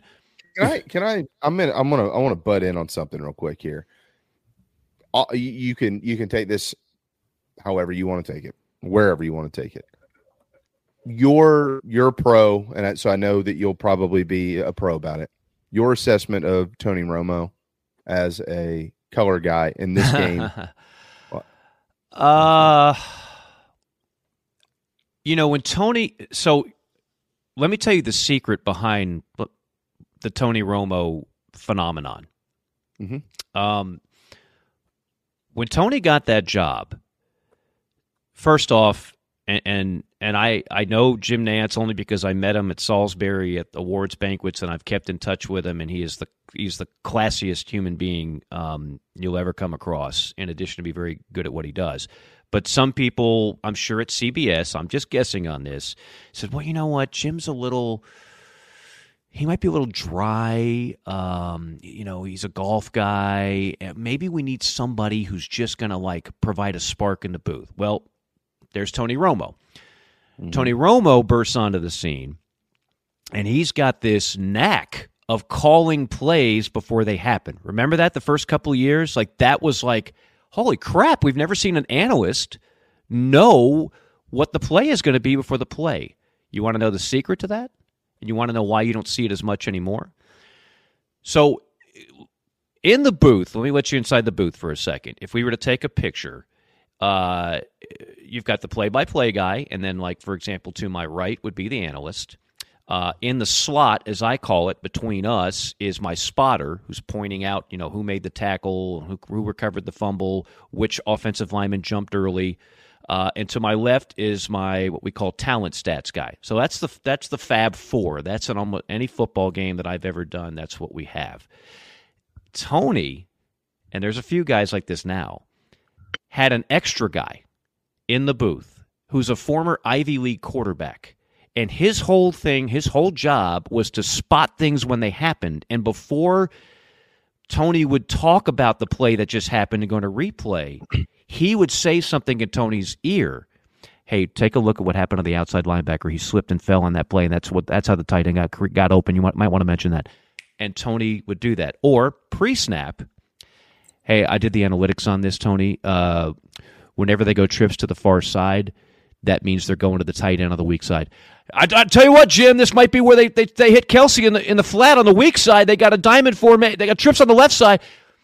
I'm not saying Tony doesn't know football. I'm just telling you it was smart on his part to bring a guy to help forecast. That's all this guy's job was, and he was brilliant at it. Well, Tony lost that guy a few years ago, as, as I understand it. So Tony is still smart, and Tony is still no. I'm not saying he's a fraud at all. I'm saying uh, the best analysts out there have help. The best analysts out there they see replays in their little monitor before you see the replay on the screen. I mean, Kirk Herbst, all the great ones, they get access to the replay before you see it on the screen. So you're wondering how is he so quick and sharp on that? That's that's the magic of that. So anyway, Tony, uh, that's how he burst onto the scene. A, a, a ball full of energy, uh, you know, in contrast to Jim, who's more laid back and smooth, and then a guy that was like predicting plays before they happened. Well, he doesn't do that much anymore, but Right. uh, he still is full of a ball of energy. I enjoy him. He's not my number one uh, guy. I know he drives a lot of people batty because he talks a lot and he just he's very undisciplined at times. And I think that Jim is such a pro that he said, "You know what? I'm at a stage in my career. People love this guy. I'm going to let him be undisciplined and not do the job the way traditionally it's supposed to be done." Yeah, I, I, I that's a that's fascinating to to hear all that, and I, I think I don't I don't have a problem with Tony Romo. I, I I enjoy Tony Romo. The only time I ever I'm not really hard on a lot of these guys. I don't. They- They're they're really they're all good. Every you don't get that as you said a thousand times, Mike. You don't get those gigs if you're not any good. Like you got to be good. But where I have an issue, I had it at the end of the game. You know that's that's that's that's Nantz's moment to call it and it's the Chiefs' moment. It's because they created it. They're fans. They're you know nine yards, and and I was like, man, lay out, lay out. I mean, that is where, and I've had to do this a few Yeah. times, and the analysts thank me for it. They're not mad at me. When you have a huge moment like that, you don't, as an analyst, just step on it like two Right. seconds after you call it. I would get, I would take my hand out, which basically means for the time being, hush. Yeah. Let the crowd, let the reaction, and that's what Jim would have done. But Tony's just right. Oh man, what a play! touchdown. That's it. See, that's something again. I mean, it, it- how frustrating is that for a broadcaster when you because I don't I know you don't prepare like you don't prepare like okay Right. this is going to be my line, but Right. like it, you know when it it comes out and you're ready to give them their moment and then step back and allow them to enjoy it. Yeah. and you've got it hadn't probably happened to you in a while, but you got somebody next to you who's just going on and on. I, I can only imagine you're probably in your head going, "Shut the front door." Yeah, well, it's Yeah. just again, I I think the guy who really impressed me in this postseason, and it's going to be weird because he's about to get demoted through no fault of his own, is Greg Olsen. absolutely. 100%. Greg Olsen, Yeah. you you want to talk about knowledge and uh, like there's very few guys right where I watch a broadcast I feel like wow I actually learned something there. I mean that was the beauty of John Madden, uh, that and his personality. But there's very few guys today. A lot of it is just generic. Greg Olsen in like two years became elite, Yeah. and now he's going to have to give way to Tom Brady in the in the analyst chair. Who's never done a game in his life. Um, we'll see how that works out, but I think Greg is terrific. I, I thousand percent agree with that. I, I, I love listening to him up there. I'm with you. I always learn something, and um, Always. Always. I mean, we mentioned that to Pat when he was on our show a couple of weeks ago. Pat Bradley. I said the same thing to him when I listen to you call games on the SEC Network or ESPN. I learned something, and and I've always I've always appreciated that. And I think Todd Blackledge, by the way, for my money on the college side, is as good as it gets. And I realize he's with a different network now, but when you had McDonough and Blackledge for my money, that was as good as it. That's a that's an A team. That is an A team. Um, just man, one an man's opinion. Like somebody was asking um, uh, Bill. Let me scroll down here. Uh, I don't get the announcer hate. So many do. Mike, do you get hate? Honestly, I don't get a whole lot. I, I, I when when you're doing games nationally, um, people are much more obsessed with the analysts. So I'll have analysts that take a lot of bows and arrows because of something they said. Uh, the play-by-play guy, it, it's almost it's almost like a great referee. It's best if you if, if nobody even notices you. Like you call a good game, you document it, you get into some stories, you have a nice, hopefully, voice that people it's it's easy to listen to. Um, but for the most part, you're helping facilitate the analyst and, and do all that uh, uh, good stuff. Uh, but a lot of analysts do get that. That first off, look, let's be honest. For a lot of people, you grade you grade announcers based on how many good things they say about your team. I, I see this all the time. Oh, he's that's my favorite announcer because he said something positive. That doesn't make him a good announcer. It just means he said something good about your team. It's like it's That's like it- it's so true. It is so like most of the people. Look, I mean, you know, these, your average person is not is not a professional uh, broadcasting uh, critiquer, right? Like you're just you're in it for This guy likes my team. This guy hates my team. This guy was pulling for us. This guy wasn't pulling for us. None of them were pulling for you. and, and, and yeah, I couldn't I couldn't say this more often. Like the, the most of these guys could care less who wins. Uh, they could absolutely care. And then the radio guys, after a win, like people will go up that didn't even listen to Brock. Hey, good job, man. Good job. Um, and then after a loss, you know, you don't hear that as much. For for a lot of people, when they're grading their hometown radio announcer, it's just well. Did he complain about the officials? Every call that went against us, and did he yell and scream um, and come up with disingenuous catchphrases that they wrote on the hotel napkin the night before? Then that's my guy um, as opposed to analyzing true talent. And I, I look at it like who, and I know who they are. I the the SEC guys like I know who the best guys are in terms of just true pros, and that's what every school should have a true pro. Um, and you still know, like like people would always tell me in the first five seconds listening, Mike, I didn't even know the score, and I knew whether we were winning or losing. I could tell by the tone in your voice. Because yeah, I'll, be honest with you, when you're calling it for a, a team or a school you feel the pain of those losses. You feel the joy of the wins. You really do. I was I was joking around with uh, the Georgia broadcasting team, and they just lost another one. Uh, that's five in a row now, and that's a pretty yeah. good team to lose five in a row. But the SEC is stacked, and we'll talk more about that later. And Chuck Dowdle, the analyst who I used to work with on the Braves uh, pre and post game shows, came up to me he's like, Mike, I hate effing basketball right now. I really, really hate it. And he and Chuck is one of the nicest human beings you'll ever come across, but you feel the pain. And and I said, yeah. I said, I know what you're feeling because now you lose five in a row. Hmm. You get on that bus. Nobody, everybody's afraid to talk because everybody's pissed off. So the coaches are in the front, the players are there, and you're somewhere there, and you're just like the radio crew. It's like you don't really fit. You didn't win the game, lose the game. You didn't do anything to help. You just went there and did a, a job that has nothing to do with the, the athletes. And and then you get on the plane and like again everybody's you know morose and they don't want to look at you or see you and you're like am i allowed to talk? It's just well now i get done with a game for tv and i don't care who won arkansas georgia. I just get on my own plane by myself and you know it's just a different deal. It's just, it's just an absolute different deal uh, altogether. So yeah. I, I saw i saw and i we got to get a break here but i saw a post yesterday mike uh I have no idea who the guy was or anything like that, but it was it was like retweeted or something, and and it, somebody complaining about Rebecca Lo- Rebecca Lobo calling the South Carolina game on the, the women's game on uh, ESPN, and, and he and the person tweeted, I can't remember if it was a guy or a girl, said, you know, I just don't understand. Why why does why does ESPN make sure that Roy Philpott, who hates Carolina, is calling the games, and then Lobo hates Carolina, like they just they just hate Carolina. I'm like, you're right. You know what? That's exactly what they did last week in Bristol or a couple months ago. They looked at the schedule and said, "Who can we find that hates South Carolina? Let's make sure we put them on their games." That was that was right at the, top of the list. I promise you. That's yeah. what it was. You nailed it.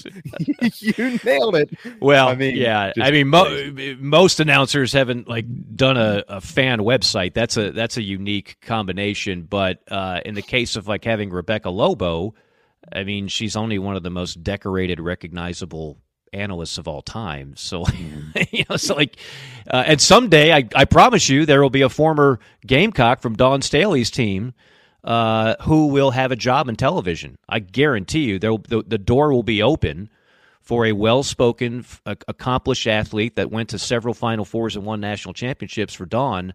That's going to the the, the door is going to be open for that person to get TV gigs. I, I promise you that and somebody from UConn will be like, "She hates us. That's what I was She's a gamecock." Like, we'll relish the fact that all those UConn fans will hate that person. that's right. That's yeah, that's right. Yeah, the ESPN they put a gamecock on because they hate. That's that's the way that it works. Yeah. And it's a no win for people. Like when Herbstreit does an Ohio State game or a Michigan game, eh, that doesn't happen much anymore unless it's the playoff. It's a no win.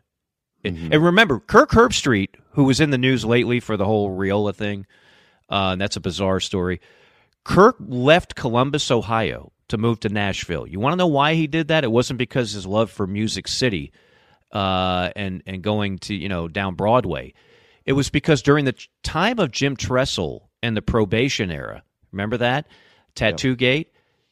Herbstreit was actually objective about the whole thing. And Ohio State fans hated him for it and basically were, were giving him and his family a bunch of crap. And he said, you know what? I don't need this anymore. I'm gone. Mm-hmm. I'm gone. And the reason I know that more than anything is because my former producer, Keith Allen, who's now with CNN, but produced my show and for a time in Columbia before Haney, he was producing. He left me to join Kirk Herbstreit's show in Columbus, which I said, take it. Um, and, and so he was in the middle of all that. And he said, Mike, you won't believe how relentless these fans are against one of their own. Like it's it's making Kirk miserable. So Kirk took his family and said, "The hell with it, I'm out," and moved to Nashville. Good for him. It's sad. I mean, and yes, I would rather live in Nashville than Columbus too. But but for Kirk, you know, some of these legends, they want to stay where people still pat them on the back. I remember that time you did. They don't want to leave where the where the getting is good. They don't pay for a meal. They you know. Uh, so it doesn't matter what the city is. They don't want to leave it if that's where they made their name as an athlete. Yeah. Man, we are all over the map today. What a what a what a powerful well, in the first 38 minutes of the power hour. Now we were late because of the anthem and the commercials and everything else. But for the 30 minutes that we started off this power hour presented by Ryan Brewer and Gary Patterson, we're coming in hot. Yeah, you know, scorching. Well, I but people do like this is something people enjoy. To, they, they they don't you know they you don't get to hear this often. You know, people like you who are actually in it everybody's got an opinion because they have an opinion, but nobody has facts generally to go with the opinion. And it's right. neat to to be able to actually get you know real information to to to help formulate that a little bit more. But I do we we do have to hit a timeout. Uh, when we return, we'll take a drive around the SEC. And we've got plenty of Gamecock basketball and Gamecock baseball uh, with Mike Morgan today because first pitch right around the corner coming up on Friday. So uh, we'll start to dip our toes heavily into that with Mike, who of course uh, is is is very very very involved in SEC baseball, and we'll we'll dabble in a lot of that too. Don't go anywhere, Danny.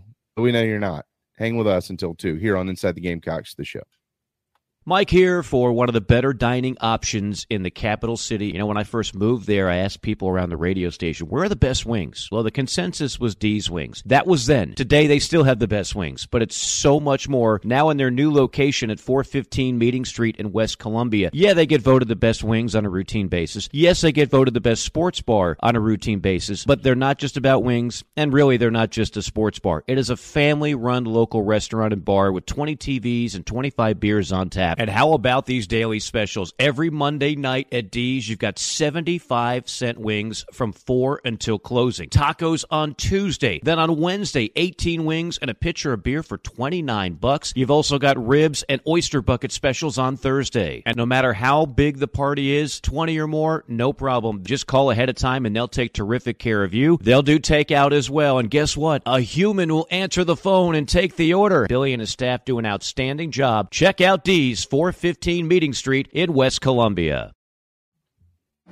Welcome home. That's what the Gamecocks say, and so does the Barndo Company, where they can build your dream home starting as low as $160 per square foot. If you live in the Carolinas, Georgia, or Tennessee, their turnkey process takes just four to six months on average and can be custom designed by size and details. Make your dream a reality. Visit thebarndominiumco.com. That's thebarndominiumco.com. The Barndo Company, Gamecock, owned and operated.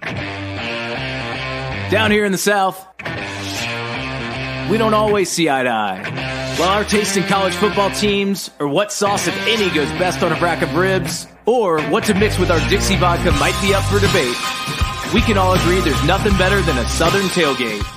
And like our favorite college teams, our ingredients come from small towns and big cities. They're grown in Southern soil, are crafted by Southern hands, and proudly represent the South in our backyard and beyond. So raise a glass of Dixie Southern Vodka to celebrate being made in America and raised in the South. Michael Campbell arrived at South Carolina in 2003 after growing up in Virginia and was dubbed the Winchester Rifle by Gamecocks great Tommy Moody in the broadcast booth. He left in 2006 a legend, a career 315 hitter and 20th round draft pick of the San Diego Padres.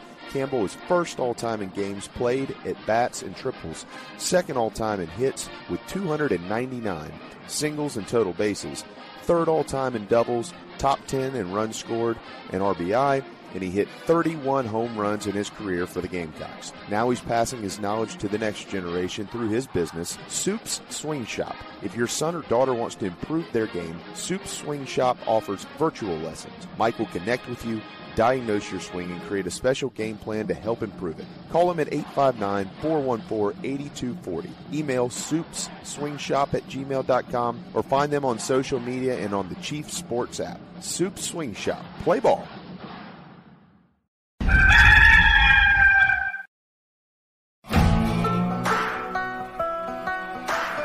Chicken cock originated in Kentucky, like so many other bourbons. And so the resurrection of it, you know, Paris, Kentucky, that's the county seat of Bourbon County. So much of this whiskey was being made in that Bourbon County, put on ships and, barges and shipped down Ohio, down to Mississippi, and got to New Orleans where it got distributed all over the world. And people kept saying, well, hey, I want some more of that whiskey from Bourbon County. And so that's how bourbon whiskey uh, got its name. And chicken cock originated actually in Paris, Kentucky, in, uh, which is today Bourbon County. If you're in the upstate of South Carolina and are in need of residential real estate services, Cindy Bass Searfoss of Coldwell Banker Caine is for you. Ask her about the village at Creekside, all of her listings in my hometown of Spartanburg, South Carolina, right there on Daniel Morgan Avenue, married to a lifelong Gamecock fan. And many of our listeners have already bought homes from her and been 100% satisfied with the detail and care she uses. Cindy Searfoss, 864 414 5271, Coldwell Banker Caine in the upstate for your real estate needs. Building your dream home is often just that a dream, and sometimes a nightmare. But at the Barn Barndo Company, they commit to quality and build without sacrifice. Customization, open floor plans, limitless flooring options, maintenance free and easy installation perks, and affordability are just a few reasons why they've been named one of the best builders in the U.S. Believe in your dreams. Visit thebarndominiumco.com. That's thebarndominiumco.com. The Barn Barndo Company, Gamecock owned, Gamecock operated.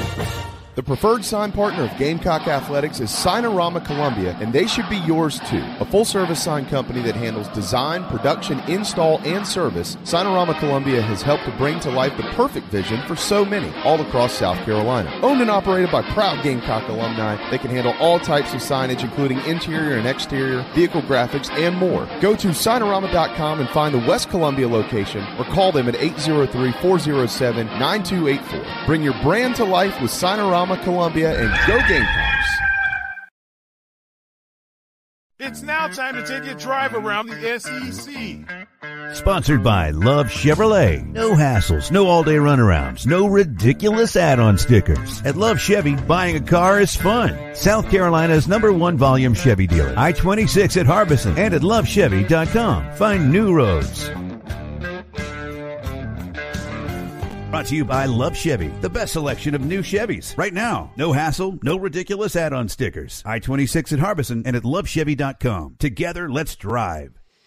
Let's do that. Let's drive around the SEC, as it were. Maestro, the Mad Dog, Phil Molinax, working the ones and twos, was responsible for the crisp audio during the halftime show last night. We subbed him out. I think everybody was happy with his performance, and I know he'll be on par here with the Love Chevy drive around the SEC. Let's start with some basketball, shall we? As you mentioned, Jamie, and I'm sure was talked about some in the first hour of this program, here we are, 11 games in, and Carolina is tied for first in what many would consider is the best basketball league in the country. It's either this or the Big 12. Take your pick. Uh, that's not just a, like a homer opinion, and that's what the metrics will tell you. And here, here Carolina is at nine and two, tied with Alabama at the top. Uh, look, Vanderbilt. I, it, we talked about this, right? This is not a year where like the bottom teams just quit and lay down and have like a, a lame duck coach and they just don't care. I saw that with Johnny Jones of LSU. I've seen it with other teams in the past. That's not the case with Jerry Stackhouse and Vanderbilt. So when they jump out to a four point halftime lead, that was more validation. Like they're they're in it to win it, folks. But then uh, Collin Murray-Boyles, young man who was not offered a scholarship uh, by the South Carolina schools out of high school, just went beast mode. You know, we did a thing um, on Saturday. Whenever I work with Joe Kleine, I said you got to do the Kleine time segment. Talk about the top bigs in the league. I mean, he was only like an All American and a center in the NBA for 15 years, and he had his five. And I said, I'm, I'm going to add one here, Joe. And I know he's not your typical big, but uh, Collin Murray-Boyles is right now playing a lot of four. And so I would add him to the list because he is just going beast mode. He said, "Yeah, Mike, I that was my late add-on." So we we gave uh, CMB some extra love. He was phenomenal once again, kind of running out of superlatives. But you see, he hasn't even. I mean, he hasn't even scratched the surface yet. Like he is. If you see in the picture next uh, behind me, that's Renaldo Balkman, the Plastic Man, uh, over my left shoulder he has like some Renaldo Balkman athleticism, but already as a 19 year old freshman, more polished to his game than Renaldo ever had in three years. And Renaldo, of course, became a first round draft pick. Um, anyway, Alabama tied with Carolina. Maestro, did we lose the music? Did we? Do we have to pay more royalty fees to our folks over there? They're, you know, out. They ran out and had a square right quick, but on. There- I'll- I'll well- get back here. There they are. Yeah, you don't you don't get to take a break during the Love Chevy drive around the SEC. Tell the band to strike it up, will you? All right, nine and two, nine and two.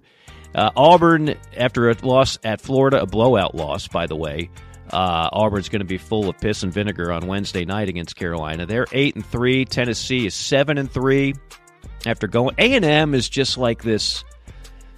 You ever watch those like nature shows and you see like this big animal or insect, you know, creeping up on a much smaller and almost looking defense defenseless type insect or animal, and you just assume that the bigger one is going to devour them and eat them for dinner, and then the smaller one has like this special stinger or poison or something, and they wind up winning the. That's A and M, particularly when you play them in College Station. Like Tennessee's a more talented team. Tennessee's a more consistent team. Well, they went in there and got humbled a bit against the Aggies. So there, the Aggies are at six and four. Florida's six and four. Kentucky is six and four and lost the third straight home game at Rupp. That is the first time that has happened in the history of that building. And I can tell you, uh, there is there is a lot of uh, dissension in the air surrounding Coach Cal. Um, I, I've never seen it quite like this. It's it's just different. That's all I'm saying. Because that is a good Kentucky team. That's a great roster. I'm sorry, it just is. Uh, but they don't play any defense. They don't play any defense, and they continually lose close games. Uh, so that'll be something to keep an eye out for. Ole Miss five and five. L- uh, Mississippi State five and five. They pick up a win at Mizzou. So LSU's four and six, Georgia four and seven, Arkansas three and seven, Vandy one and nine, Mizzou zero and eleven. I didn't see the Lunardi come out today. Jamie, maybe you did. Um, usually it's a little bit later. Yeah, I haven't got it yet. Yesterday, he, he had moved them up two spots to what would equate to number 18, but still a five seed. Yeah, and that's Okay. that that that does that's about right. I think. Um, now, again, a lot of things are going to be determined here in the next couple weeks, but for now, I could see that the SEC is still holding strong at nine uh, teams, and eh, like I've got Florida Georgia on Saturday. Georgia was on that being considered list. They they now we're at the point now where if you're Georgia, Arkansas, Vandy, Missouri, you have to go the 2000 Arkansas route. Anybody remember that route for Nolan? They finished fourth in the West. From what people told me around the Arkansas, he was as good as fired. And then all of a sudden, they took that team and they played four games in four days and won the SEC tournament. And that's how they got into the big dance. That's what's going to take for those bottom four teams. Um, the other uh, 10 or maybe nine are in great shape to make the field, and that, of course, would be a new SEC record. By the way, just on Alabama, Alabama's a fascinating case study. Uh, I was asked about them on um, uh, Neuheisel and Childers the other day, and you know, inevitably this comes up. Do they play a good enough defense, or or will they hit enough threes where they can make like a Final Four run? Right now, Bama is tw- they're shooting 25 threes a game. They're making 11.6 per game. And they can just destroy people when they're hitting the three. I, but but they do hit a lot of easy layups as well. Like I, I still think Alabama is going to be very dangerous in March. They're not just about threes, but man, when they're hitting them, they are scary, scary good. The Gamecocks, by the way, are fourth in the league, 8.6 threes a game.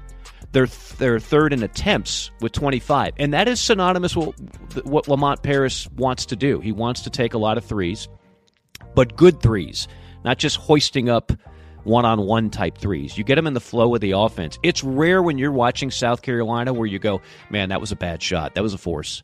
They just don't do that. Um, right. I did find it interesting. The top four teams in three-point attempts: Bama, Kentucky, Tennessee, and Carolina. Georgia's fifth. They're kind of the anomaly.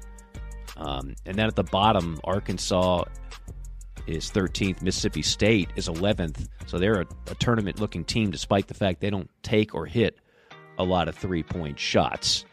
Uh, of course, coming up this week, the game that uh, everybody listening will be particularly keen on South Carolina going to Auburn, Neville Arena, a brutal place to play. They're just a different team there.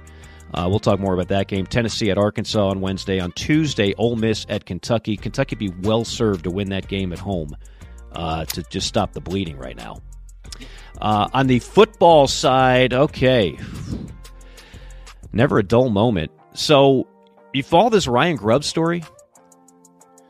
Not really, but okay. Well, so yeah. DeBoer hires him to be the O line coach, like that. Excuse me, the offensive coordinator. That was like a big part of the process. You don't just get DeBoer, but you get one of the best offensive coordinators in football. Grubb waits. He wanted to wait till after the the, the transfer window is open, uh, closed, which it'll be back open April the 16th or the 30th. And he wanted to wait till after signing day. And once that happened, he says, "See ya. I'm off to Seattle for the Seahawks job."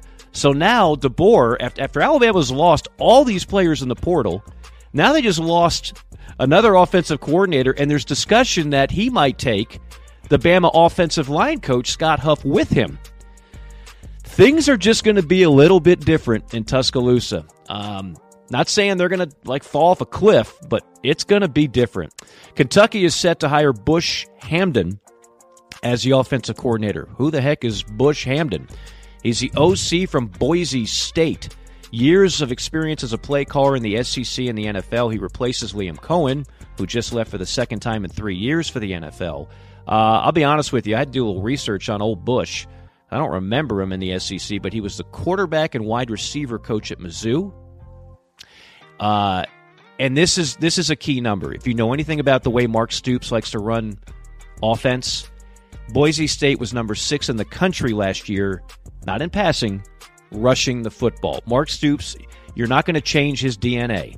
He wants to run and play strong, salty defense and win games that way. He does not want to go air raid or anything close to it. And one other non SEC note that I think is significant Chip Kelly, that over the weekend, leaving UCLA for the Ohio State offensive coordinator job. I'm convinced no one can win at UCLA to the level that they want. I'm just convinced that is that has become kind of a graveyard for coaches. Uh, but man, oh man, to get Chip Kelly calling plays after stealing all these other players in the portal, I use that term in quotations, stealing.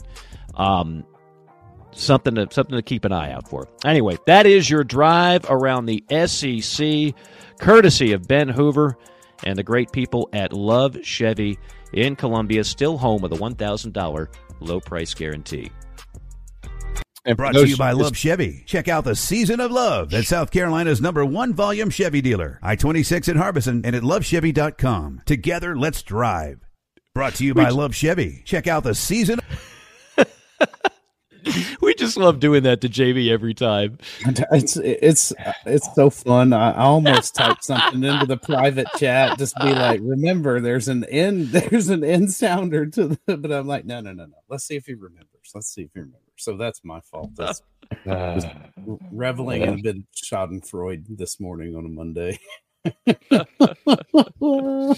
you sons of. bi- No, I'm just kidding. Uh, for those that are just tuning in, if you missed it, Deshaun Foster has been named the new head coach at UCLA now that Chip is off to be the OC at um, at Ohio State. So, yes, that Deshaun Foster, who used to be the running back for the Bruins and then drafted by the Panthers and running back for the Panthers, running Yeah. back for the 49ers. Yep. That that is a ain't nothing else working higher. Let's try something different. Let's go outside the box. Well, Uh, you mean hoping he'll really working- be like sorry, go ahead. it- this cycle because Chip Kelly was looking for UCLA. Uh he he was an improvement, but I don't I don't know if he did what they thought he would do. Like they thought he would provide the type of offensive fireworks that he did at Oregon, and that never happened at UCLA. Uh, And so therefore they were never like they weren't as good as they thought. I agree with you. Like I didn't think he should be on the hot seat, but I think they thought, and I think this is part of the reason why Chip left. I mean, there's talk that he was on the hot seat, and he's like, "Do you know? You guys know what I'm dealing with? Look at what Southern Cal gets, and look at what you're giving me. The hell with you! I'll go take an OC job." And, I that's what he beat 'em, did. too, by the way. For That's right. that wasn't paying attention, we beat him. Yeah. Well, Lincoln Riley's not quite the genius that he thought he was, or or Southern Cal thought he was. But he's got a lot of money, Yeah. so give him that. Everybody enjoy these last 12, 13 games of uh, Lincoln Riley, as this will be his final year as head coach at Southern Cal. They're going to get oh, you believe so? punched mouth in the Big Ten. Yeah, yeah. I well, you know, I'm not sure if I totally agree with that, Jamie, from the standpoint of as good as the Big Ten is at the top. Like after Ohio State, Michigan, Penn State, what are they? And I realize it now at Oregon, but you know, like the Big Ten is not nearly as deep as a league like the SEC. No, that's fair. Well, they they opened the year and where's that game in Vegas? I know we got to go. We, we got to hit a break, but they opened the year in Vegas against LSU. So who knows what happens? But if they lose, then they got Utah State. Then they got to go to Michigan. Yeah. You got Wisconsin at home. At I, Minnesota. I mean, I'm not on Team Lincoln Riley. I think that was pretty obvious with my last comments. I'm just Yeah. saying. Well, I guess in that Uh, conference, no, they still should be like they still should win a lot of games. They're just not going to win the Big Ten championship anytime. No, I don't not. believe. Right, right. And I think that that's gonna like, and there, and there's so. I mean, dude, Mm-hmm. like last a month ago, we look at this schedule and you're going, oh my god, they got to go to Michigan. They've got to go to Washington. Well, both of those have new kids. I mean, boy, how how Yeah. times have changed. Uh, Yeah. So I mean, it, it could it could wind up being anything, but they also could go, you know, nine and four, including a bowl victory, and the folks in at Southern Cal are like, yeah, we didn't bring you here to go nine and four. You know, you know better than that, Lincoln. And he's like, off to the NFL I go. Anybody need an OC? You do. Well, that sounds good. I'll be Yeah. there. Okay. And that's the thing. That's that's always in his back pocket. Although I would say even his stock there has decreased recently. And if you're Southern Cal, like if, when you go out to Southern, when, when you go out to like Southern California, it's such a different vibe, man. We we don't realize how good we have it with the love for college football in the Southeast and the passion 365 out of the year. I go there to do NFL games and I get in on a Saturday during college football and you wouldn't even know it exists. They don't talk about it on the radio. There's there's no buzz in the air. You go into a restaurant, there's no games on college football. It's just it's like another planet out there. Maybe that's a good thing if you're Lincoln Riley because you don't feel the venom that you would if you'd be woefully underachieving at an SEC school. Yeah, no, they'll be in the big. They'll be with all that Big Ten stuff now. It's, I don't know, man. I don't know what to think. I think anything that we thought yesterday is not going to mean the same thing tomorrow. That's how quickly it's all changing. True. Uh, and uh, anyways, so we'll hit a timeout when we return. We'll tell you where the Gamecocks are in the AP's new top twenty-five, and get into the Gamecock basketball program. Wow, Auburn on deck, crazy. We'll be right back. The State Farm Personal Price Plan helps you create an affordable price just for you. Contact local agent Gary Patterson for your personal price plan today.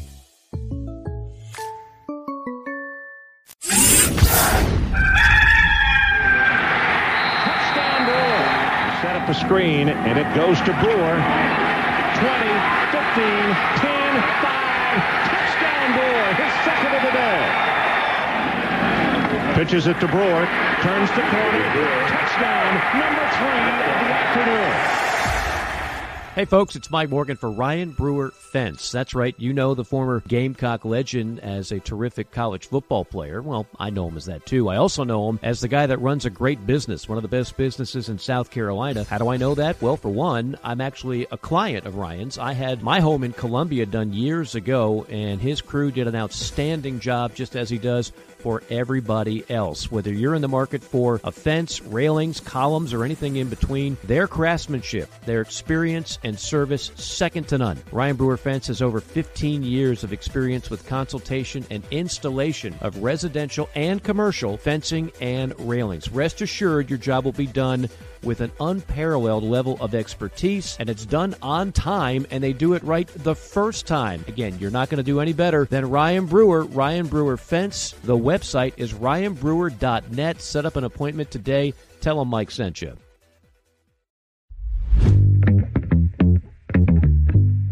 My company is Billy G's Carolina Barbecue. We are based in Columbia, South Carolina, and we have two lines of sauces and a spice rub. I mean, when people try our product, they know it's a gourmet product and it can go on any type of food. It's not surprisingly delicious, it's expectedly delicious. The State Farm Personal Price Plan helps you create an affordable price just for you. Contact local agent Gary Patterson for your personal price plan today.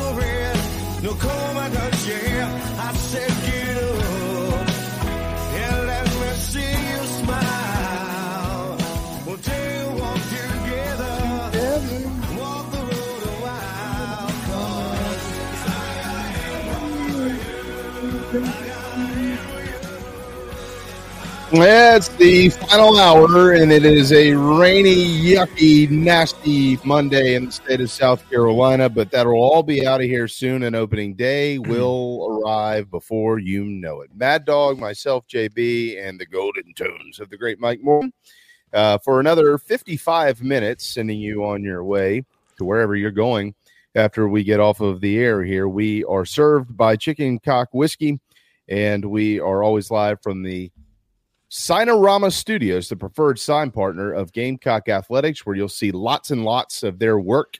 Founders Park uh, coming up this weekend. And then if you hit the quick road down the street to Colonial Life Arena, where LSU will walk in and uh, take on the now 11th ranked Gamecocks, you will see much more. Carolina did move up four spots in this week's AP Top 25. Auburn dropped one. You will have a top 15 matchup on the road in Neville Arena, Mike, Wednesday night. This is new territory uh, for Gamecock basketball. Nobody on this planet would have possibly said in November, "Ah, I tell you what, when Auburn and Carolina play over there on the plains, that Gamecock's going to be ranked higher than them. Yeah. Okay. Well, here they are. And, and this is really, this is neat. Um, we've talked a lot about how r- the rankings don't matter. That's from the basketball sense. They do matter to the fans, and they do matter when you get to have these type matchups because, as you well know, the former voice of Gamecock basketball and baseball, see this a lot with Carolina baseball. You're always going to have top 15 matchups, top 20 matchups, top 10 matchups, yada yada yada. N- not with hoops, unless it's the ladies. But here's Lamont Paris and the boys hitting the road for what's probably going to be the most difficult road game they'll play this season, but they'll be ranked higher than the team in which they'll play that game, the Auburn Tigers. It, it, this really, it just goes to this ranking again. While it means just nothing when it comes to seeding and all that type stuff, it does mean something for the growth of the program in less than two years under a coach that everybody wondered who the hell is that guy when Ray Tanner hired him just a couple of years ago. I didn't. no. I felt like I was on an island last year, brother. Let me just tell you. Very oh true. my goodness! Uh, you, you had some radio talk show hosts who are friends of mine in Columbia. Uh, one still on the air, one not on the air anymore, telling me, "Oh, they should have kept Frank, and they should have done this, they should have done that, and Lamont Paris and Chattanooga." And I was like, "You guys are, are missing the point. I, I agree to disagree."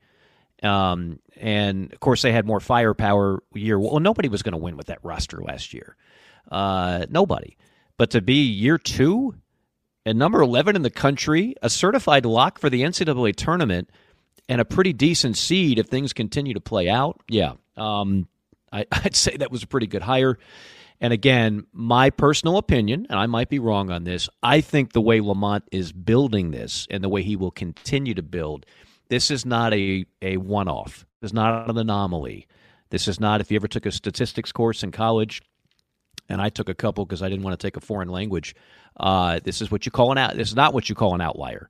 Uh, I, I realize historically speaking, it's an outlier anytime the Gamecocks do make the tournament, and when they make it as a as a quality seed, that's really uh, an outlier. But I think this is going to be a program that is going to have sustained success under Lamont.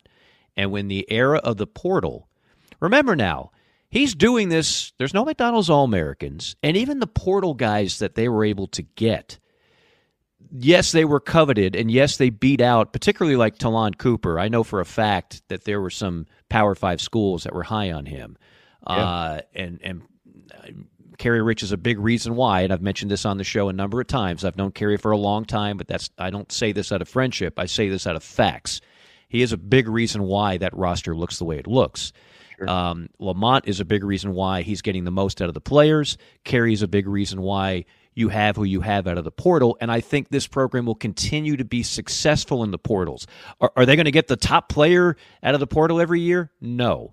But they'll get good enough players combined with a system and a coach that uh, excel at what they do and how they do it that I don't expect this to be like, yeah, you get to the tournament uh, and then you go five years without going back. I'll take that bet with anybody right now. Yeah, there's yeah, yeah, there's no no question. There there are of course going to be plenty of things to to deal with in the offseason. One is making sure that you can hold on to L- Lamont Paris because if there's an opening in college basketball, I assure you, if it's a worthy name, his name is going to be in it. Uh, whether, whether it's actually in it or not, somebody will mention Lamont Paris for any job Guys. that's that's worth earned. Do you know how many times Dawn Staley has been courted with other programs? now Right, she's yeah. been able to use that to her advantage in contract talks and Right. get a lot of extra money. Yeah. Um, I promise you, Ray Tanner is not going to let one of his signature hires just go out and jump to another Power Five job. No. And Lamont. Oh, I, I'm not predicting that. Don't, no, don't but a lot wrong. of no, no. I'm not talking to you, Jamie. A lot of people are, and I hear this. Oh, we better pay him this, and we better do that. It, guys, just chill. It's under control. Like it's an SEC school with SEC dollars, and Lamont's already proven you can win here in year two. So I don't think he's going to be in a hurry to jump and go somewhere else. If you know Lamont, and again, I went through his whole background during calling the Missouri game. If you know his background, you know he's he's from Cleveland. Uh, he lived, he coached in Wisconsin. He coached in Chattanooga. Like there's not there's not a particular thing that would be like I got to get out of Columbia and I this is where the grass is greener. Like I just don't see that out of Lamont. Um, you know, Darrin Horn had one decent year and was clearly flirting with Xavier and trying to get that job. That's not Lamont Paris. I just don't see that being a thing. Yeah, I, I don't I don't either. I mean, how often is it that you know a, a coach's contract is renegotiated in the middle of a of a season, right? I mean, this is going to be post Never. season stuff. Yeah, yeah. I you don't you don't have yeah. to worry about it now. Uh, Yeah. Craig, that wasn't- Craig, he wasn't no, talking no. I love that Craig. just- that was yeah, just yeah. coincidence. No, Yeah, no, that's yeah. Yeah, uh, Craig, Craig, yeah, I, I'll, uh, Craig, you're you're you're one of my favorites on Chat Road. Trust me, you didn't trigger me, but but it, but it is out there. Like I, I see it and I hear it. There's a lot of people like I think I think it comes from a psychological place. I'm going to go a little Dr. Phil here, where you're a Gamecock basketball fan and you've you've been abused for so long that you finally have something really good and you're just afraid it's going to be taken away, right? you're just like it, we're we don't get good things. We don't. This is not something bad is going to happen. Like no, no, I, it, I I don't feel that way at all. I feel extremely confident that Lamont loves it in Columbia, uh, and has great. Never underestimate the respect that these coaches have for a guy who's actually coached and happened to win two national titles. I know for those of you um, blaming Ray Tanner on on the weather and every uh, thing that goes on in the world wrong, uh, that that that's like a hobby. Uh, the fact that Ray Tanner has such credibility among coaches, whether you like him or not, the fact that Ray Tanner hired Lamont Paris and took a flyer on him when many schools did not, and the fan base wasn't exactly exuberant over it. You never forget that. You, if you're a Lam- you, you never forget the guy that believed in you and many others did not. So I, I feel very good about that's not going to uh, change anytime soon. By the way, I, I I've had it up to here with Coach Tanner with interest rates. I got to have a talk with him about interest rates. Uh, but we'll we'll do that and the border. season. How- Yeah, he's the one cutting the wire on the border. I saw him the other day. He did- I tell you what, he's sneaky now.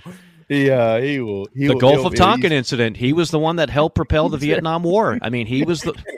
I'm telling you, you look at every calamity in the history of our country, and somewhere there was Ray Tanner behind the scenes pulling the lever, the levers of the evil machine. That's clearly that's the case. Well, Niners fans today are you know all over him for having that extra point blocked last night. So A lot of people don't know this. Uh, Seahawk fans know it. Uh, Ray actually called Seattle in that Super Bowl and said, "Don't give it to Lynch here on fourth and one. Throw the ball over the middle in traffic." That, that was Yeah. Ray's call. I- who knew? I just found that out a week ago. I know. He's he's you know he's got to I got to get with him on some speed bumps put in our neighborhood, all kinds of stuff. We we've got we've got big problems. That uh, He was on the grassy knoll in '63 in Dallas. I'm just saying. I'm just that. That's what I'm hearing. Co- Coach, if you're if you're if you're watching, I I know you get it. right. we, we know you get it. So we'll, we'll see. Ray knows Friday. me well enough. Trust me to know Exactly. when I'm when I'm dripping with sarcasm. We'll see. We'll see you Friday, Coach. I'm, a matter of fact, uh, prepare for our broadcast from Founders Park. Phil, send me anything that you're frustrated with, uh, uh, from a uh, for literally anything that you if you've got in the state, uh, from state legislature all the way down to just whatever gas prices, grocery, you name it. I'll address all this stuff with Coach Tanner on on Friday. Uh, we'll go over it face to face with him. We'll, we'll have a man to man conversation right. about was why I it 26 for the HOA meeting up here in a few weeks, but uh, get the man right to his face here. Uh, that's why I love when Mike's on because I can I can go off on my sarcastic tangents about all the all the guys that are you know like like um Gamecock Hero nine two six. You know what I mean? Who are like, "Yeah, yeah. I'll tell you, I'll tell you. Oh, I lost that game. Damn, Tanner, freaking popcorn prices are too much. Yeah, you nailed it. I, I Um, will say this in defense of Gamecock Nation. Uh, you know I love you. This goes on everywhere. everywhere. Yeah, There are a number of athletic directors right now that are being blamed for everything under the sun that's going wrong. Um, because that's you know, again, I call it flailing. Like when- a fan is just so mad about something, you like you close your eyes and you're just swinging your fists and you want to hit anything you can. Um, and so it used to be you would just blame coaches for everything, and now that is transcended into administration. And so you got a lot of ADs in the SEC that are, you know, taking a ton of heat. And if you notice the turnover in athletic directors It's never been greater. Used to be Yeah. you just hire the old football coach and he'd hang around for 20 years and tell old stories about the glory days and then every now and then I'd hire a coach and then get out of the way. Now it's they're all hiring um well many of them are hiring like basically glorified fundraisers. That's what Oh, they're absolutely. doing. Uh, Except for Auburn with John Cohen, great baseball coach. Keith Carter at Ole Miss, former basketball player, uh, who made his bones in fundraising as an associate AD before he got the AD job there. But the rest of them are like they're suits, you know, they're they're lifelong suits. But regardless, they're all many of them are taking a ton. I mean, like right now, Greg Byrne can't. Greg Byrne looks like a genius at Alabama. He's had all that success, and he did hire Nate Oats, but all that success under Nick Saban. Now, if Kalen DeBoer does not work out, you don't think he's going to start taking some heat for that hire? Is it justified? Well, Doesn't matter. from the fan base. Well, you're right. Yeah. with, with Yeah. Grubb leaving, this whole thing is just set That's right. a- like That- that- that's a great point, Phil. He already is getting you know juiced on the uh, flame throw flamethrowers, whatever, at uh, on the message boards and all that stuff. Um, oh, yeah. he's probably but- like, "What am I doing here? What?" Well, I mean, that's the thing. Like, Hey, you know, Bama loses three games next year, and people are going to call it a crappy hire, and they're going to want to fire DeBoer and the AD. That's just the the that's the common stance.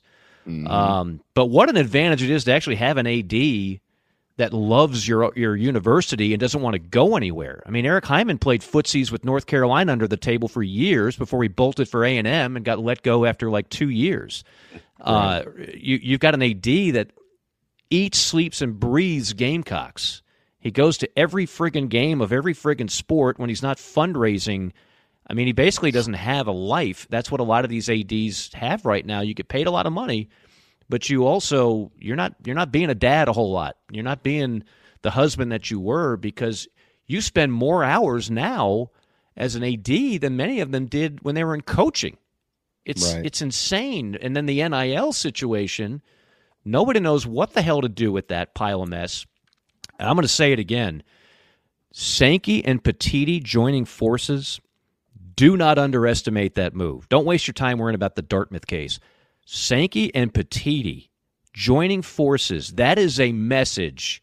I, I used on JC and Morgan. I used the um, analogy. If, if you've seen Training Day, the the final scene, Denzel, who was so good in that movie, goes. He's talking to all the the the guys there in that in that part of the inner city, and they're all looking at him like, "Hey, man, what are you doing in our neighborhood?" And he's like, he goes, "I have to clean this up for the show. You don't run ish. You just live here." Mm-hmm. That's kind of what Sankey and Petitti are telling the NCAA and everybody. You're, you've been put on notice. You think you're running things? We don't need you. We can run this stuff ourselves. That's a power play. There's uh, there's no question about that, and there are powerful ads and presidents that will be backing that initiative down the road. Coach Tanner is certainly one of them. For now, he's the AD over the 11th ranked basketball team in the country on the men's side, the number one ranked basketball team in the country on the women's side, and he's also presiding over eight other programs that are currently ranked inside the top 25 this spring. Is that how many? uh, there- 10 total right now. Wow, I did not know that. That's a s- 25. that's a strong number. It's a, it's a hell yeah. A lot of them are in the top ten, um, but uh, only in the top ten out of the SEC in men's basketball. By the way, is is Tennessee. Uh, for what it's worth, behind Auburn, the Tide are at fifteen, and then I, so I find this. All right, be honest with this answer. It's not because I'll I'll I'll, I'll let me remove Let me let me find somebody else. Um, let's go with uh let's go with Creighton or let's go with BYU. All right. Wisconsin has lost four straight games to Nebraska on the road, who's having a nice year, by the way. Nebraska is. Yeah, Good they for them. Um, had a nice game yesterday against Caitlin Clark and the Iowa Hawkeyes in the women's side. So they lost that game. Okay. They lost to Purdue at home. I mean, who isn't losing to Purdue? But then they went and lost to Michigan. If you hadn't paid attention, Michigan ain't very good. Like No. they're like terrible. And then they went and lost to Rutgers, and uh, you know they're, they're not very good either. So they've lost four in a row, and here they are, still ranked twentieth and sixteen and eight overall. Any can, can you name another team that just just drops four straight, and they, there they are, still right there in the top twenty, and then there that's one. And then you just mentioned the other just a little while ago, the Wildcats, all the struggles they're having. And here's Kentucky still at number 22. Had if, if the Gamecocks or Mississippi State or Ole Miss or any of these middle of the road, you know, blue collar SEC programs were having those type of issues, the, the the one carryover with Kentucky is you know how talented they are. So it's easier to rank them in the top 25 because they, they're probably one of the top three or four most talented rosters in college basketball. But but they're but they're not playing like a top 25 team if you ask most. Neither is wisconsin. They're both still in the top five. So that just goes to show you when you get some street cred with some of these voters you, you can stick around a little while if you go through some struggle some of the struggles they are. This is why i look the only reason we're giving the AP people any credit today is because you happen to have the gamecocks at 11th right? But 11. i really don't I, I really don't care. Tell me what the latest net is and i'll show you a more yep. accurate indication of where everybody is. Yeah, so let's let's let's Phil. Oh, drive that Chevrolet. We just got to the stop sign. I'm going to take a right hand turn, and we're we're going to go talk to Mike about, about the net stuff because we just talked to John about this. So, and I was um, Preston. I talked to Preston about this this morning, and they they were like, okay, fans are frustrated, and I understand why fans are frustrated because I was. T- it, it just takes some you got to think about it, and then it makes a little bit more sense. But I get it because I've been there. You you have all these fans now. Uh, let's just talk about. We're just talking about South Carolina because this this is where it matters right here. And, and they're hearing, well, net rank. Carolina keeps dropping in the net rankings. They're at forty five now, and fans are going, well, what's going on? Why why are we dropping in net rankings? And then you get analysts or people like me, idiots like me with a microphone saying, well, don't worry about the net rankings, right? And then, Mike, they're going, huh? All I'm ever told is pay attention to the net. Pay now. All of a sudden, don't worry about net. So th- there is a fine line, right? Because the net rankings right now, where they matter for South Carolina, like they're in the tournament, they matter for seeding. Net rankings don't matter from a actual national ranking perspective or whatever they, they don't matter right now in getting you into the tournament. This is not a bubble Carolina team like a lot of those teams Frank had, right? They they were either flirting with the bubble or we were all looking at the schedule figuring out ways for them to flirt with the bubble, right? And so the net ranking became very very important. Had to, they're 21 and 3 if they were 18 and 6 right now with maybe a road loss at Tennessee and I don't know, can that loss, maybe another non-con loss or something like that, that net ranking would be very valuable in trying to figure out where South Carolina would be. But this is th- John Whittle, I think, said it very elo- eloquently this morning. He said there are teams year in and year out who you don't need the net ranking necessarily to understand where they are going to be in the postseason. As of today, this is a higher seeded South Carolina team with a lower net ranking. You passed, that might have been Illinois or that might have been Ohio State. Man, their net's in the 40s, but they're a four seed. Well, so these things do clash from time to time, mm-hmm. but the net ranking, while it always matters, it matters less and matters more based on what you're actually doing to, to take care of business. On top of that, and I'll, I'll, I'll turn it back over to you here. Okay. On top of that, you have five right now of seven, and the Gators are one spot out from being a sixth of seven quad one opportunities left. So yeah. if you you run in there and go three and three and six quad one opportunities, have no fear. The net is here. It's got your back when it when it comes to things like that. Yeah, and Florida has LSU on Tuesday. I don't know how much right. that's going to help their net, but a win But you're right. Uh, by the see, I think Florida's a team that could go on a run late.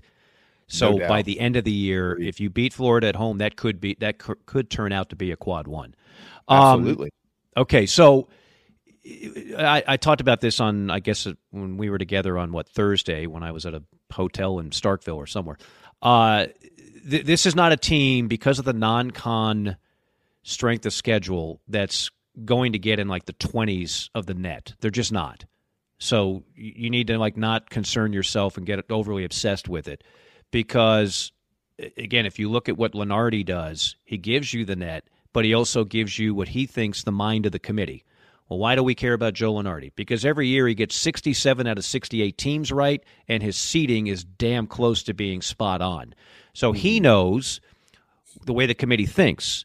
And my history of following what the committee thinks is once you, the net is a guide, it really is a guide. It really helps more on bubble teams and mid-major resumes to really kind of stack all that up.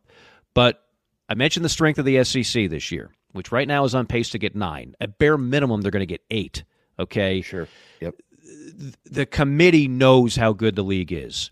The committee knows beating Kentucky and at Tennessee very quality wins. The committee can also read that quad one, which could have Grand Canyon and Virginia Tech in it as quad one wins as well. So the the net again, these aren't biased people. It's just a computer formula, and it serves a purpose. It's better than any other computer metric out there. But this all goes back to uh, South Carolina's non-con uh, schedule is not going to rank as highly as some of the other teams ahead of them, uh, which is fine. I still think they they scheduled smart. You got a new team with a bunch of new faces that needed a confidence boost. Don't schedule L's just because you could say you really scheduled hard. Schedule games that you have a good chance of winning. And so I, I would just say this ad nauseum. The net will not dictate where Carolina is seeded. Don't get all bent out of shape over it. The net's not going to be vastly improved here in the next couple of weeks. Uh, and for that matter, it's not going to dip either. Like, you, let's say you lose by 10 at Auburn on Wednesday. Okay, it's conceivable. Yeah, Auburn not- beats almost you're everybody. moving. You're not moving. You're not. Oh shoot! We just that's one of our worst games of the year. Are we going to drop ten points in the net? No, you won't. You you won't. So uh, the net's going to be pretty stagnant for where for where Carolina is and the metrics. But the seeding, however, is already much better than the net and could improve even more if you wind up winning the SEC. I don't care what the net says. The people voting on that committee will say this is the SEC champion of a loaded league. Let's reward them uh, accordingly, and there'll be a, a very high seat if that happens. there's no well there's no it, it's it, it's and i hear what you're saying about the you know how high can it actually go if they end up winning the sec it's going to jump significantly because they have four uh, quad one road opportunities now i'm not saying it's going to go to 15 or 10 or something like that but it won't be 45 you know you like you you will be you will be well into the low 30s if not upper 20s mid 20s maybe I mean, depending on what those teams. Because remember, like I think this like, like they're like it moved. How did we drop in the net? We haven't even played a game. Well, because the net adjusts with other teams too. So Yeah, when they adjust, that adjusts your net. There's 359 other teams to con- concern yourself with if you're going to look at the, the net. So absolutely, I look. If I'm looking at it from a Carolina, hurting more than anything because it's a quad three loss. I mean, you know, Yeah, I mean, like it's true. time Georgia keeps dropping these games. It's like you're you're getting zero help from them in the net. that's right. Yeah. Uh, uh, But it'll never right. be a quad four loss though. So it's No, still no, gonna no, no, be. They won't drop that far. No, that's and that's good. Yeah, And it could And wind that- if if Georgia happened to go on the run, it could get get to a quad two. But Sure, we'll- yeah. we'll, we'll we'll see how it, it turns out. But I if I'm a Carolina fan, and my utopia would be just get a top four seed, just get a a top Yeah. four seed, avoid that dreaded five twelve game, which there's always upsets in that.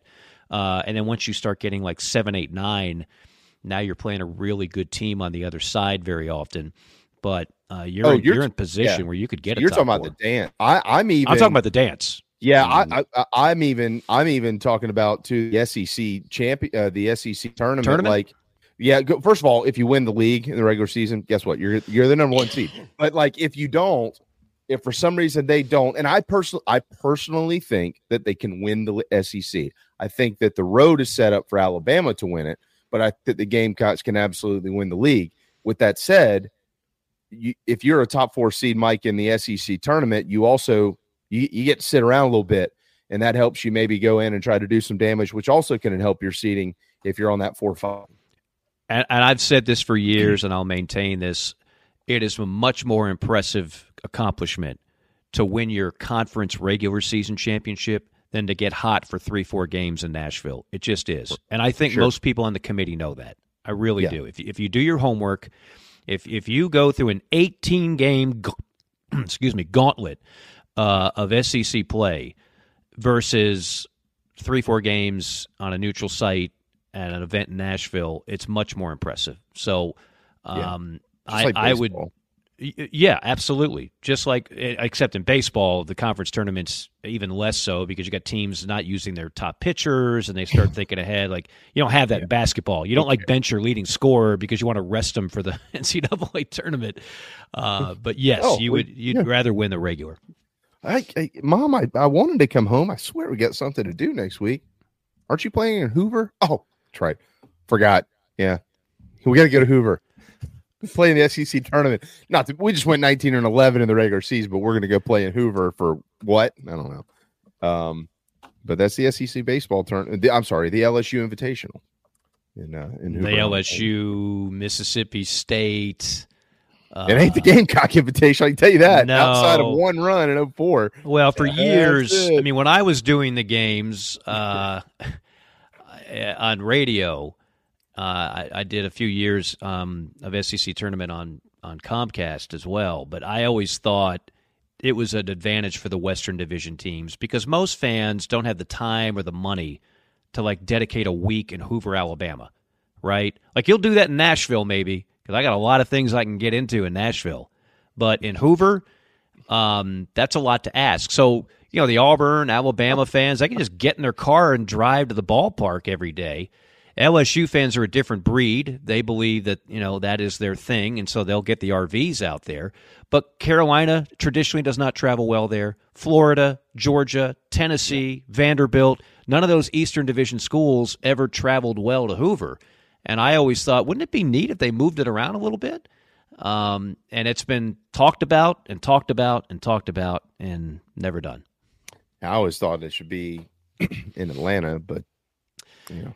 There is a fine home for that event here at Truist Park. I promise you, you won't be disappointed. You could even play it at Gwinnett, uh, Yeah. which is a beautiful AAA ballpark. And again, there's there's lots to do. It's easy to get in and out of, all that good Fly stuff. into Atlanta. I mean, you can take a. It's a thirty minute flight from Charleston. Yeah, yeah. No, I used to talk about this with my uh, SEC radio brethren. and they watch like the ACC go to Fenway Park for a tournament, and or that was supposed to happen. I don't know if it actually did. Um, and I've done both events. I've done ACC tournaments in in Raleigh and Charlotte. Um, you know, you're never going to make everybody satisfied, but but I do like the rotation. I think SEC football in Atlanta doesn't get any better.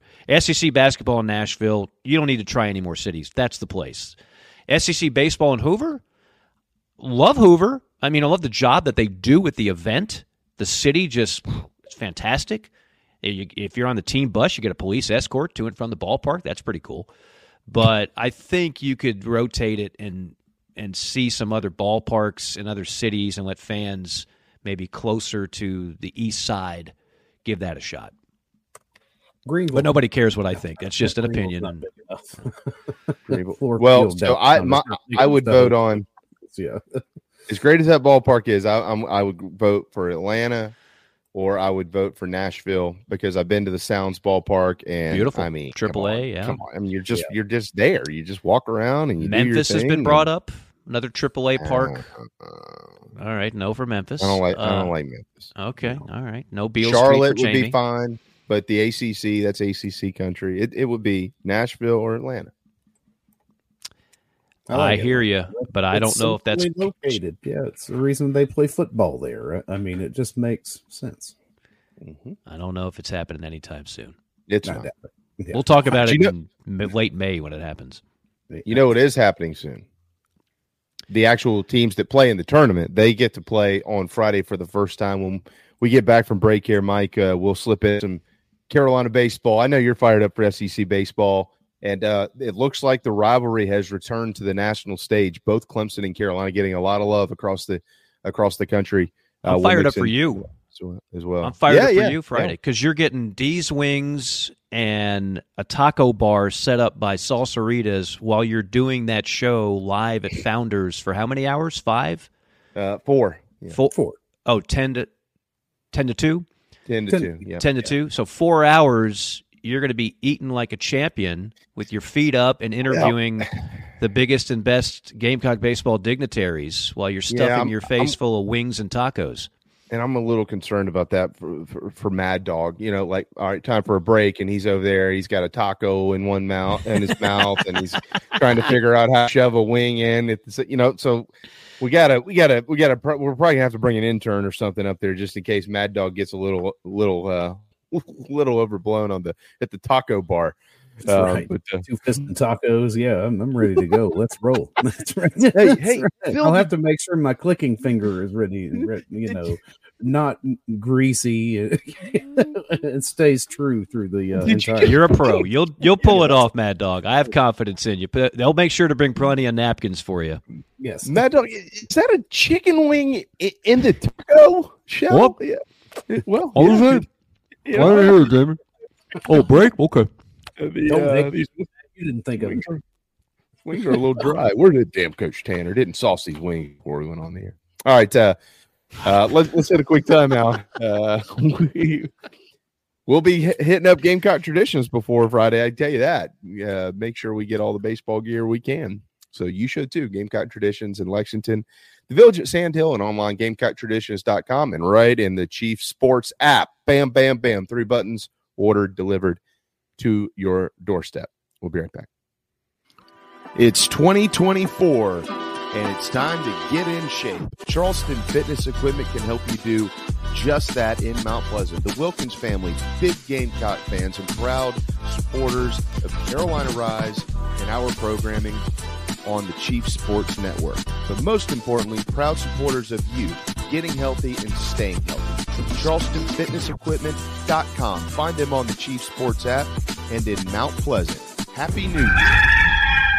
Hey, Gamecock fans, Mike Morgan here. During my time in Columbia, one of my favorite places to eat was Salsaritas. When I go back now for work or any other reason, it's still Salsaritas. Yeah, I'm like you. I love tacos. I love Tex-Mex. Where are you going to go to get them? Well, you've got two convenient Salsaritas locations, one in Lexington in the Target Center and one in West Columbia as well. Now, if you like tailgating, and who doesn't? Whether it's for a football game or anything else, they've got the catering hotline. Get yourself some Fiesta packs to take tailgating. Get yourself the Three Amigos bundles for tailgating. They make catering easy with a fresh, hot setup. And again, you just call the phone number 803-543-6297 to set it up. You can also look them up online or you can even download the app. Salsaritas is just a cut above the rest. That's why they're serving Williams-Brice Stadium and the South Stands, also serving in the Colonial Life arenas. Again, that catering hotline number, make it easy for you and the folks out there. You don't need to settle for sandwiches every time. 803-543-6297. 803-543-6297. Rescues and Resin, proud supporters of Carolina Rise. They are also proud partners of the show. They make products you can't get anywhere else. Custom designed wood and resin products that make your tailgate, make your home, or make anything stand out. Order a custom cutting board, coasters, wall art, tables, and more. Contact Dustin and Tabitha at rescuesandresin.com today. Rescuesandresin.com and put your imagination to work. Rescues and Resin, proud partners of Inside the Gamecocks, the show. Charleston Fitness Equipment is keeping South Carolina in shape. Clients have come from all over the Palmetto State to find that one piece of equipment that they enjoy that keeps them looking and feeling good. Whether it's a home rower, treadmill, elliptical, free weights, a home gym, or something else, Charleston Fitness Equipment keeps the mirror smiling back at you. Get in shape like the Gamecocks do. Visit charlestonfitnessequipment.com. Gamecock owned and operated and proud partners of Inside the Gamecocks, the show. The preferred sign partner of Gamecock Athletics is Signarama Columbia, and they should be yours too. A full service sign company that handles design, production, install, and service, Signarama Columbia has helped to bring to life the perfect vision for so many all across South Carolina. Owned and operated by proud Gamecock alumni, they can handle all types of signage, including interior and exterior, vehicle graphics, and more. Go to signarama.com and find the West Columbia location or call them at 803 407 9284. Bring your brand to life with Signarama Columbia and go Gamecocks. Coach O here. And when I'm not eating average jambalaya or celebrating endless summer in Destin, I like to eat pimento cheese straight off the bucket. Mmm. And the only pimento cheese I like to eat is from Nana's Porch. It's award winning, it'll melt in your mouth, it's good on a cracker, it's good in a bowl, it's good on a piece of bread. Also, don't forget Nana's Porch has a hell of a food truck. It's award winning as well, and they're here for all of your catering needs. So get online, nanasporch.com. It's mm-mm good. Coach O signing off. Endless summer, go Tiger. For chicken cock, we get a medium to medium plus toast, the char level. We use a number three level char. If you char too deep, you start burning away some of those flavor components that you just created. If you just char a barrel and you don't toast it, you're going to create some of those flavors just on a thin layer just inside the char, but not the actual depth and full extent of flavors uh, that you're going to get if you toast it properly. All those elements, that's exactly what they do. They boil down to great flavor.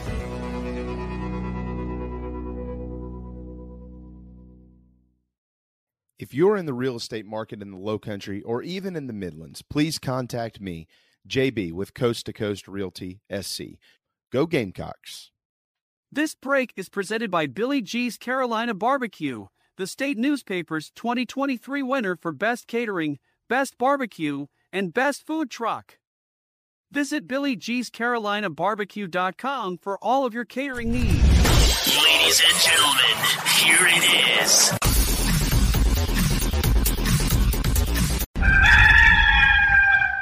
What's up, Gamecock fans? This is Ethan Petrie from Land Lakes, Florida, and you were listening to the show with JB, JC, and Phil. Go Cox. Oh, deep drive to left. Morgan looks up, and it is gone. The 0 2 is sent to center, and this one is going to be long gone.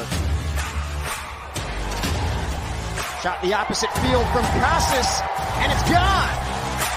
2 0. That's driven deep to left. Langford looks up, and it's gone.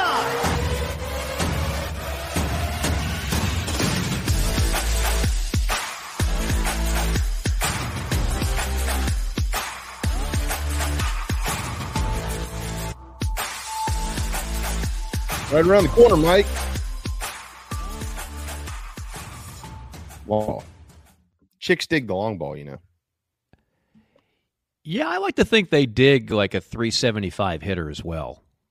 That you know puts the ball in play, grinds out at bats, gets gets good contact, and uh, by hook or by crook, he gets on first. I think Straight chicks can number. appreciate that.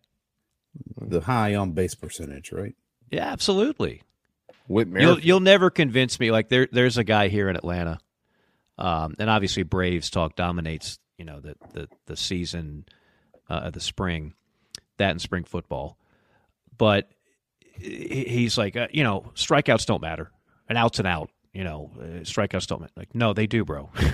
um, y- you you when you got when you got runners on base and you can't move them over and you just go down on four pitches swinging, that's a that's a crippling at bat. Like that is especially in the college game, uh, not being able to strike out, productive outs, uh, they do matter. They do, getting on base, drawing a walk does matter. Uh, all those things matter. I, I, I'm well familiar with Moneyball and analytics and all the things out there that um, people are trying to say that the way the game has changed. But one thing hasn't changed. Uh, getting on base is always important, which actually was a Moneyball uh, tenet and and a productive out versus a strikeout does make a difference. Uh, there's there's there's that's that much hasn't changed. I don't care what you tell me. I don't care what numbers you throw at me. That does that hasn't changed. Thousand percent agree. You know what else hasn't changed? Ryan Brewer. He hasn't. Uh, beautiful, Jamie. This is why you're a pro. This is why you're. Uh, I I'm already putting you on the ballot next year, South Carolina Sportscaster of the Year. I'm just saying. I don't care about it. I know you don't care about it. I've Uh, seen some of the people that win that award. yeah. yeah, no comment. Well, look at me. I had to bribe the judges to win it. Uh, but Ryan Brewer, who you mentioned, Ryan Brewer Fence, has over 15 years of experience with consultation and installation of residential and commercial fencing and railings. Rest assured, your job will be done with an unparalleled level of expertise with Ryan Brewer Fence, and they have a schedule to keep and do just that with their clients. In other words, they always, always hit their date. Check out the uh, website, ryanbrewerfence.com or Ryan Brewer. Uh, I just screwed that up, didn't I? Ryan Brewer. Net. Net. Yeah, I'm making up my own website. Sorry about that, Ryan. RyanBrewer.net. A number of our listeners have already um, kind of chimed in about the great job that Ryan does, and I can speak. It's been a while, but I can speak on behalf of that. As when I had my home built in Columbia a long time ago, he did the work there, and it was outstanding. And yes, it was on time. Uh, he'll do the same for you. RyanBrewer.net. Tell him you heard about it here on ITG. And as always, Gary Patterson, another sponsor of the Power Hour for all your insurance needs. One simple phone call, or you can uh, just go to the website there as well, GaryPatterson.net. Your your life, your home, your auto, you can bundle it. Gary will serve all of you in the Midlands and beyond. He's been in Lugoff now for gosh a couple of decades since I first started using him, but he uh, is outstanding. They're not all built the same. Trust me, I've learned the hard way. Not all insurance companies and not all insurance agents are built the same. You can trust Gary Patterson to do an outstanding job for you. You, you can trust anybody from Lugoff. That includes Monty Lee. That's his hometown. He yeah, is I know it. An outstanding coach at, uh, at Carolina. Mike, you're one of the great voices of, of SEC baseball as well. It's it's not. th- This is look. The Big Twelve is about to change, but historically, the Big Twelve has has been an outstanding league. An outstanding league. Uh, the ACC is also about to change, although they you can make the argument they'll be getting better in baseball. Uh, yeah, Stanford and SMU's got a good program. Um, always had an outstanding league, but there's just nothing like the SEC. There just isn't. It's it's not a debatable like you you can't. I know college baseball doesn't run in circles across the nation like it does, you know, here in our neck of the woods, um, in, in the southeastern United States. But if it did, nobody across the country could be able to sit there and say, "No, I, I don't know about the SEC this year." Well, then you probably shouldn't be doing anything in sports because it's the best league college baseball every year. Um, there's multiple numbers that prove that national championships will be won, but also draft picks and and all those type things. And once again, this year is not going to be any different, and and that makes it all that more difficult for every team to get through it uh, and to, to get through it with what the records looked like in the old days, Mike. Those those days are kind of gone. I mean, you might have a t- team or two that's elite, but even those programs that are elite, see Tennessee two years ago, uh, don't make it. Carolina this year has 22 games on their current schedule versus the top 25. Well, they play 56, so you do the math on that. 18 of their 56 are versus the top 10. Ooh, I mean, it's but but you can do this every year. You can do this every single year. Carolina fans want to be the team that beats all those teams. Like there always is one, and, and there's a lot of understanding. And that is this program is uh, has long been one of the most storied in the history of college baseball. Um, but Mike, you know, when you look at this league and all set to go this week, some of them are going to be playing teams like Miami of Ohio, as Carolina is. Some will be tournaments. I know you got the Round Rock tournament coming up. I think Kentucky's headed that way. Um, you don't, I don't think, get a grasp on just how deep the conference is until you kind of start getting through about mid March and into early April. And, and then those that are casual fans begin to pay attention, start to kind of see, oh wait, wait a second, this thing is this thing is very difficult to do. But it's just going to be another round of teams beating up on each other and um, 15 20 losses you've had an outstanding year Everything you just said, you could like put it on uh, a, digital MP3 file, and we could play this again next February and the following February, and in 2032 probably play it again there, except even more so because there'll be Oklahoma and Texas doing their thing. Um, yeah, like it, it's it's nothing new. If you've been around SEC baseball in particular, I go back. If you want to go back this far to, to 1997, covering the, the SEC tournament in Columbus, Georgia, the last time it was anywhere but Hoover, uh, and then of course 10 years of calling it for Carolina and more than that for ESPN. It it it's people get tired of hearing it, so I almost like I get tired of saying it. But everything you said is 100 percent accurate. Like it, it, it the the line of demarcation between the SEC and the other conferences in terms of top to bottom prowess, it's unmatched. And it used to be where like the Big West could go in there with a Cal State Fullerton and say, "Oh yeah, well we play a different kind of baseball, and you're not going to like it. We're going to take away your home runs." And we're going to be Right. active on the bases, and we're going to grind out at bats, and you're you're going to find yourself losing to us, even though you've got more draft picks and you've got a shinier ballpark and louder fans. But we're still going to win. That was a thing for a while.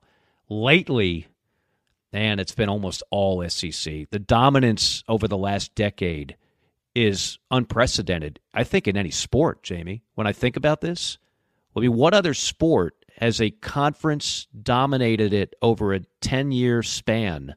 And I'm just throwing ten years out. It might be fifteen.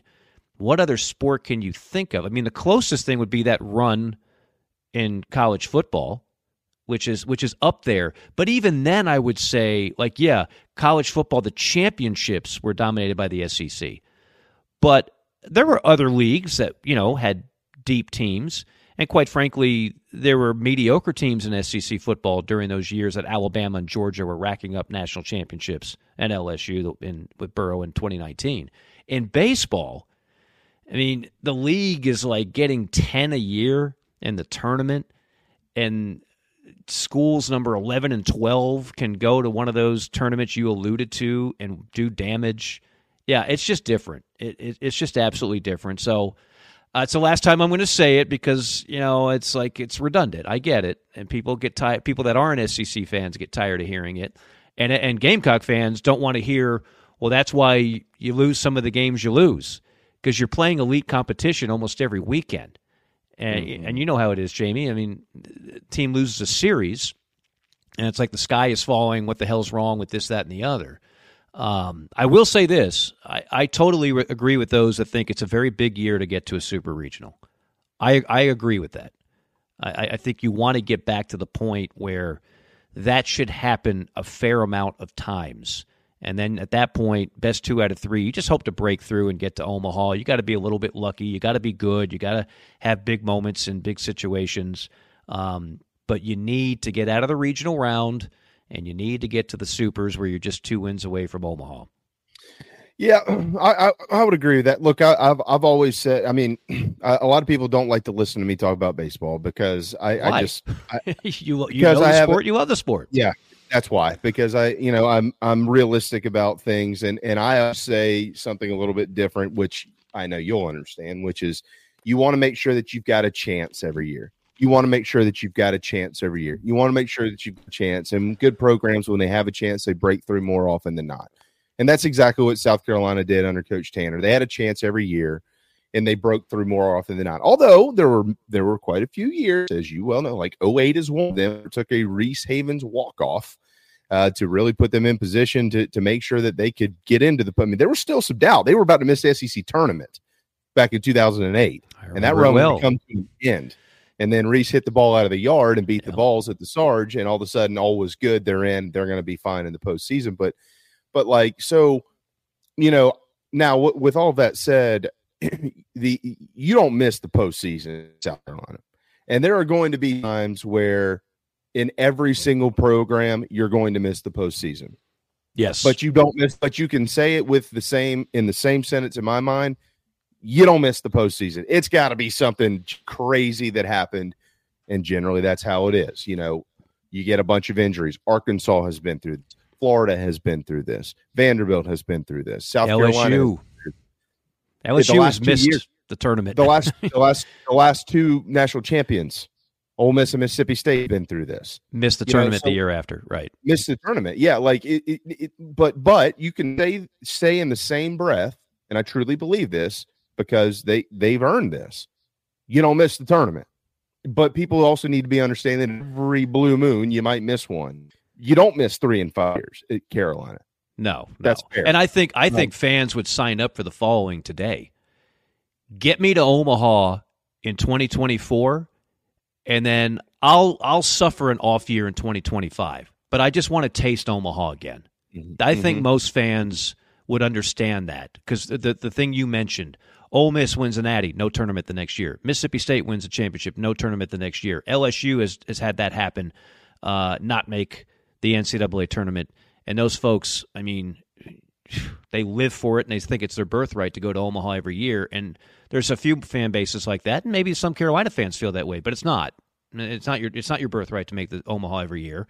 It wasn't before Ray Tanner got here, and it's not going to be after Ray Tanner is is gone now, which has been what uh 20 uh, 10 years, right? It's the 10th Oh year. shoot, no, no. Uh, his last was twelve. So It was 12, 11 12 years. Or this will be the 12th. Sir, I didn't I was told there'd be no math. Um so yeah, I, look, you I get it like you you go 3 straight years to the finals and you're thinking, well, clearly we're going to go to Omaha every other year at least. Yeah, this will But never that- end. That that's just not the way it works. It it's just I'm telling you, um, and I, I've seen it with the best of the best programs. You have no guarantees uh, that just because you put a lot of money into your ballpark and your program draws well in attendance and you have a nice tradition. Uh, I think of a guy like Dave Van Horn, who, and I know Ray Tanner would echo this. I think is one of the best coaches in all of college baseball. Yeah, one of the never won a best. Watch the way he manages the game, the consistency. Never won a championship. Now he was a pop fly away if it was handled properly. That's that's the right fielder's ball. Uh, anyway, uh, if it was handled properly, he would have they would have had. But they don't. And he's been there twenty years. He's an elite coach. He's never won Omaha. He's missed the SEC tournament once or twice, and uh, you know, I mean, I, as recently as they were the number one seed, and I had them in the Super Regional, and they lost in Game Three to NC State. That team was number one in the country, won the SEC, won the SEC tournament, had Kevin Kopps, who was like just this elite relief pitcher. He was like an alien. Had a lineup that was loaded, and they got bounced in Game Three of a Super. Does that mean Dave Van Horn can't coach? No, it means it's baseball. And so, it, it, if LSU's not winning it every year, and Arkansas's not winning it every year, and they're not going to Omaha every year, that ought to give you a good barometer of how hard it is to get there.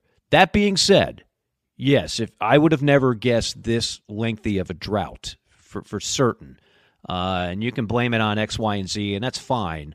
But I do believe uh, it's it's just a matter of time before they get back. I just don't know Oh, what team sure. it's going to be. I, it, it- could it be this year? I mean, they got they got the lineup, they got they had the talent, but that doesn't mean you're going to go. And and remember this now: the number one overall seed going into the postseason has not won at all since 1999 Miami. If Yep, that doesn't tell you how unpredictable the baseball postseason is, I don't know what does.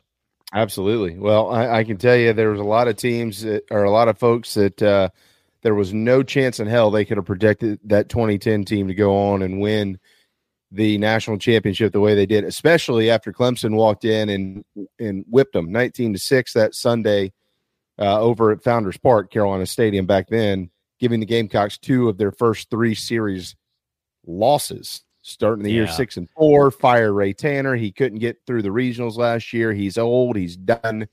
And Ray Tanner flipped the middle finger to everybody, not literally that I, at least am aware of, and went out won a national championship. So, you know, you just don't ever know. I will say this going into the year, you never know how it can turn out.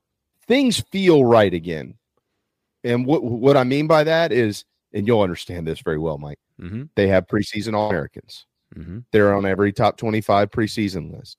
Clemson is good. That does matter uh, because this series is the series when it comes up in the first weekend of March. And there, there's a lot of these little things that this used to be the norm. Clemson and Carolina every year were in the top 25. They were playing for something. They both had all Americans. They both had all preseason players of the year. They both had this. They both had that it, it's got more of that feel back to it in this state, and this state is the best college baseball state out there, alongside the state of Mississippi. So I can't wait to see how it all unfolds. Yeah, and I look. I can't wait for your, your show Friday. I think that's going to be an out, outstanding thing, and kudos to you for organizing it uh, the way that you did. And and fans love to get to the ballpark as soon as they can. I will say this: I don't start really paying attention to records and stats and everything until we get to conference play, and even then, I need a few series sample size. Like I need nine games to really tell you how I feel about certain teams. So it's great when it, you know, inevitably. like LSU fans are classic. Like they'll, they'll lose a midweek game to, or a, a, game in February to Oral Roberts six to five, and and oh, how do we? It, guys, oh, it, it's going to happen. No, it, it's no, going to. no. Ha- so that's to, to, to be to, Carolina's the only team that loses midweek games in February. but to, to get overly emotional about results of games in February, don't do it. Just just a just a little tip from Uncle Mike. Don't do it. I don't want to say they're irrelevant, but I will tell you that it's not a great indicator of what kind of team you are or what's going to happen uh, come come May and June when you really make your bones and define the season. Like it's just uh, so many games in February, and I think the season starts way too early. I could go on and on about this, um, but since it is what it is, you're going to play games in crappy weather, uh, and you're going to have matchups that are, are less than than strong. You mentioned Carolina Clemson, that speaks for itself, and I wish that was later in the year, but that's a whole other story. Um, but it, in the end, like it won't matter much. Let wake, let me know when we've started conference play and we're a few series in. Let me know then, and I will say one more thing, and I know we're over time.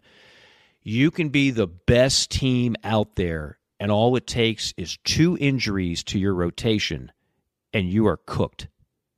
I've seen it happen too many times. It's not like the major leagues. If this happens to the Braves, they make a trade, they call up their top prospect from AAA, and the problem necessary isn't necessarily solved, but it's mitigated.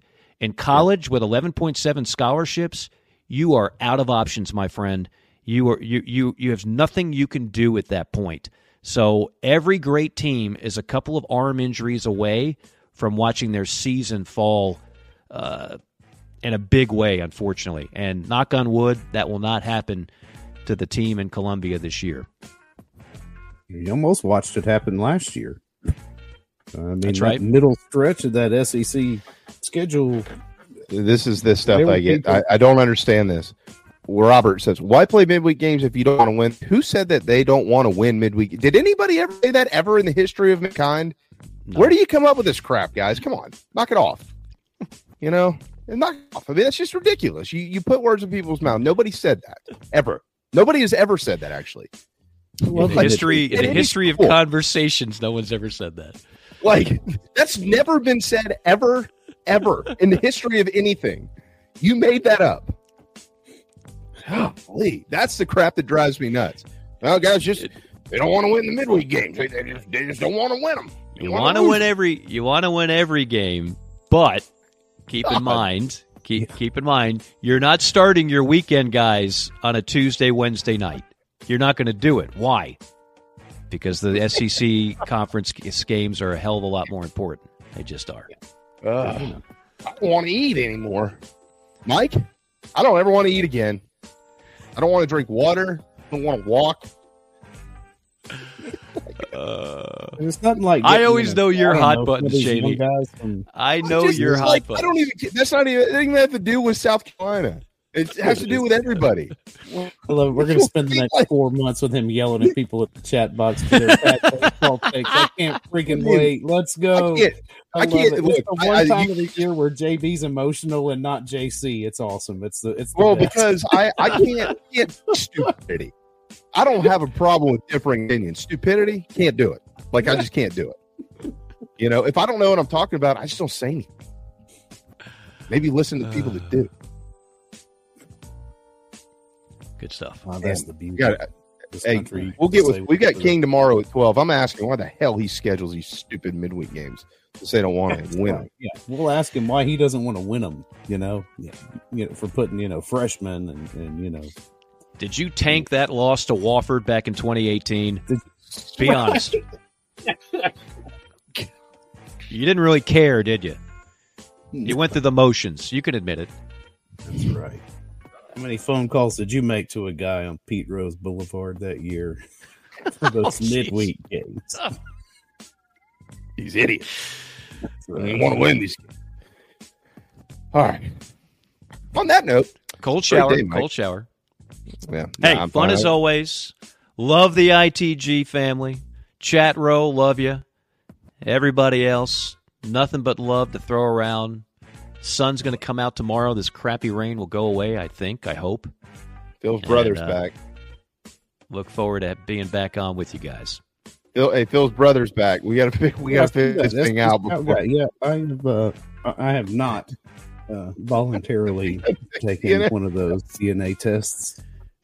I figured I'd reserve that for when it really mattered. You are not Save that. Save that for the Maury Povich show, That's Phil. right, yeah, it's that's uh, It's not mine, I swear.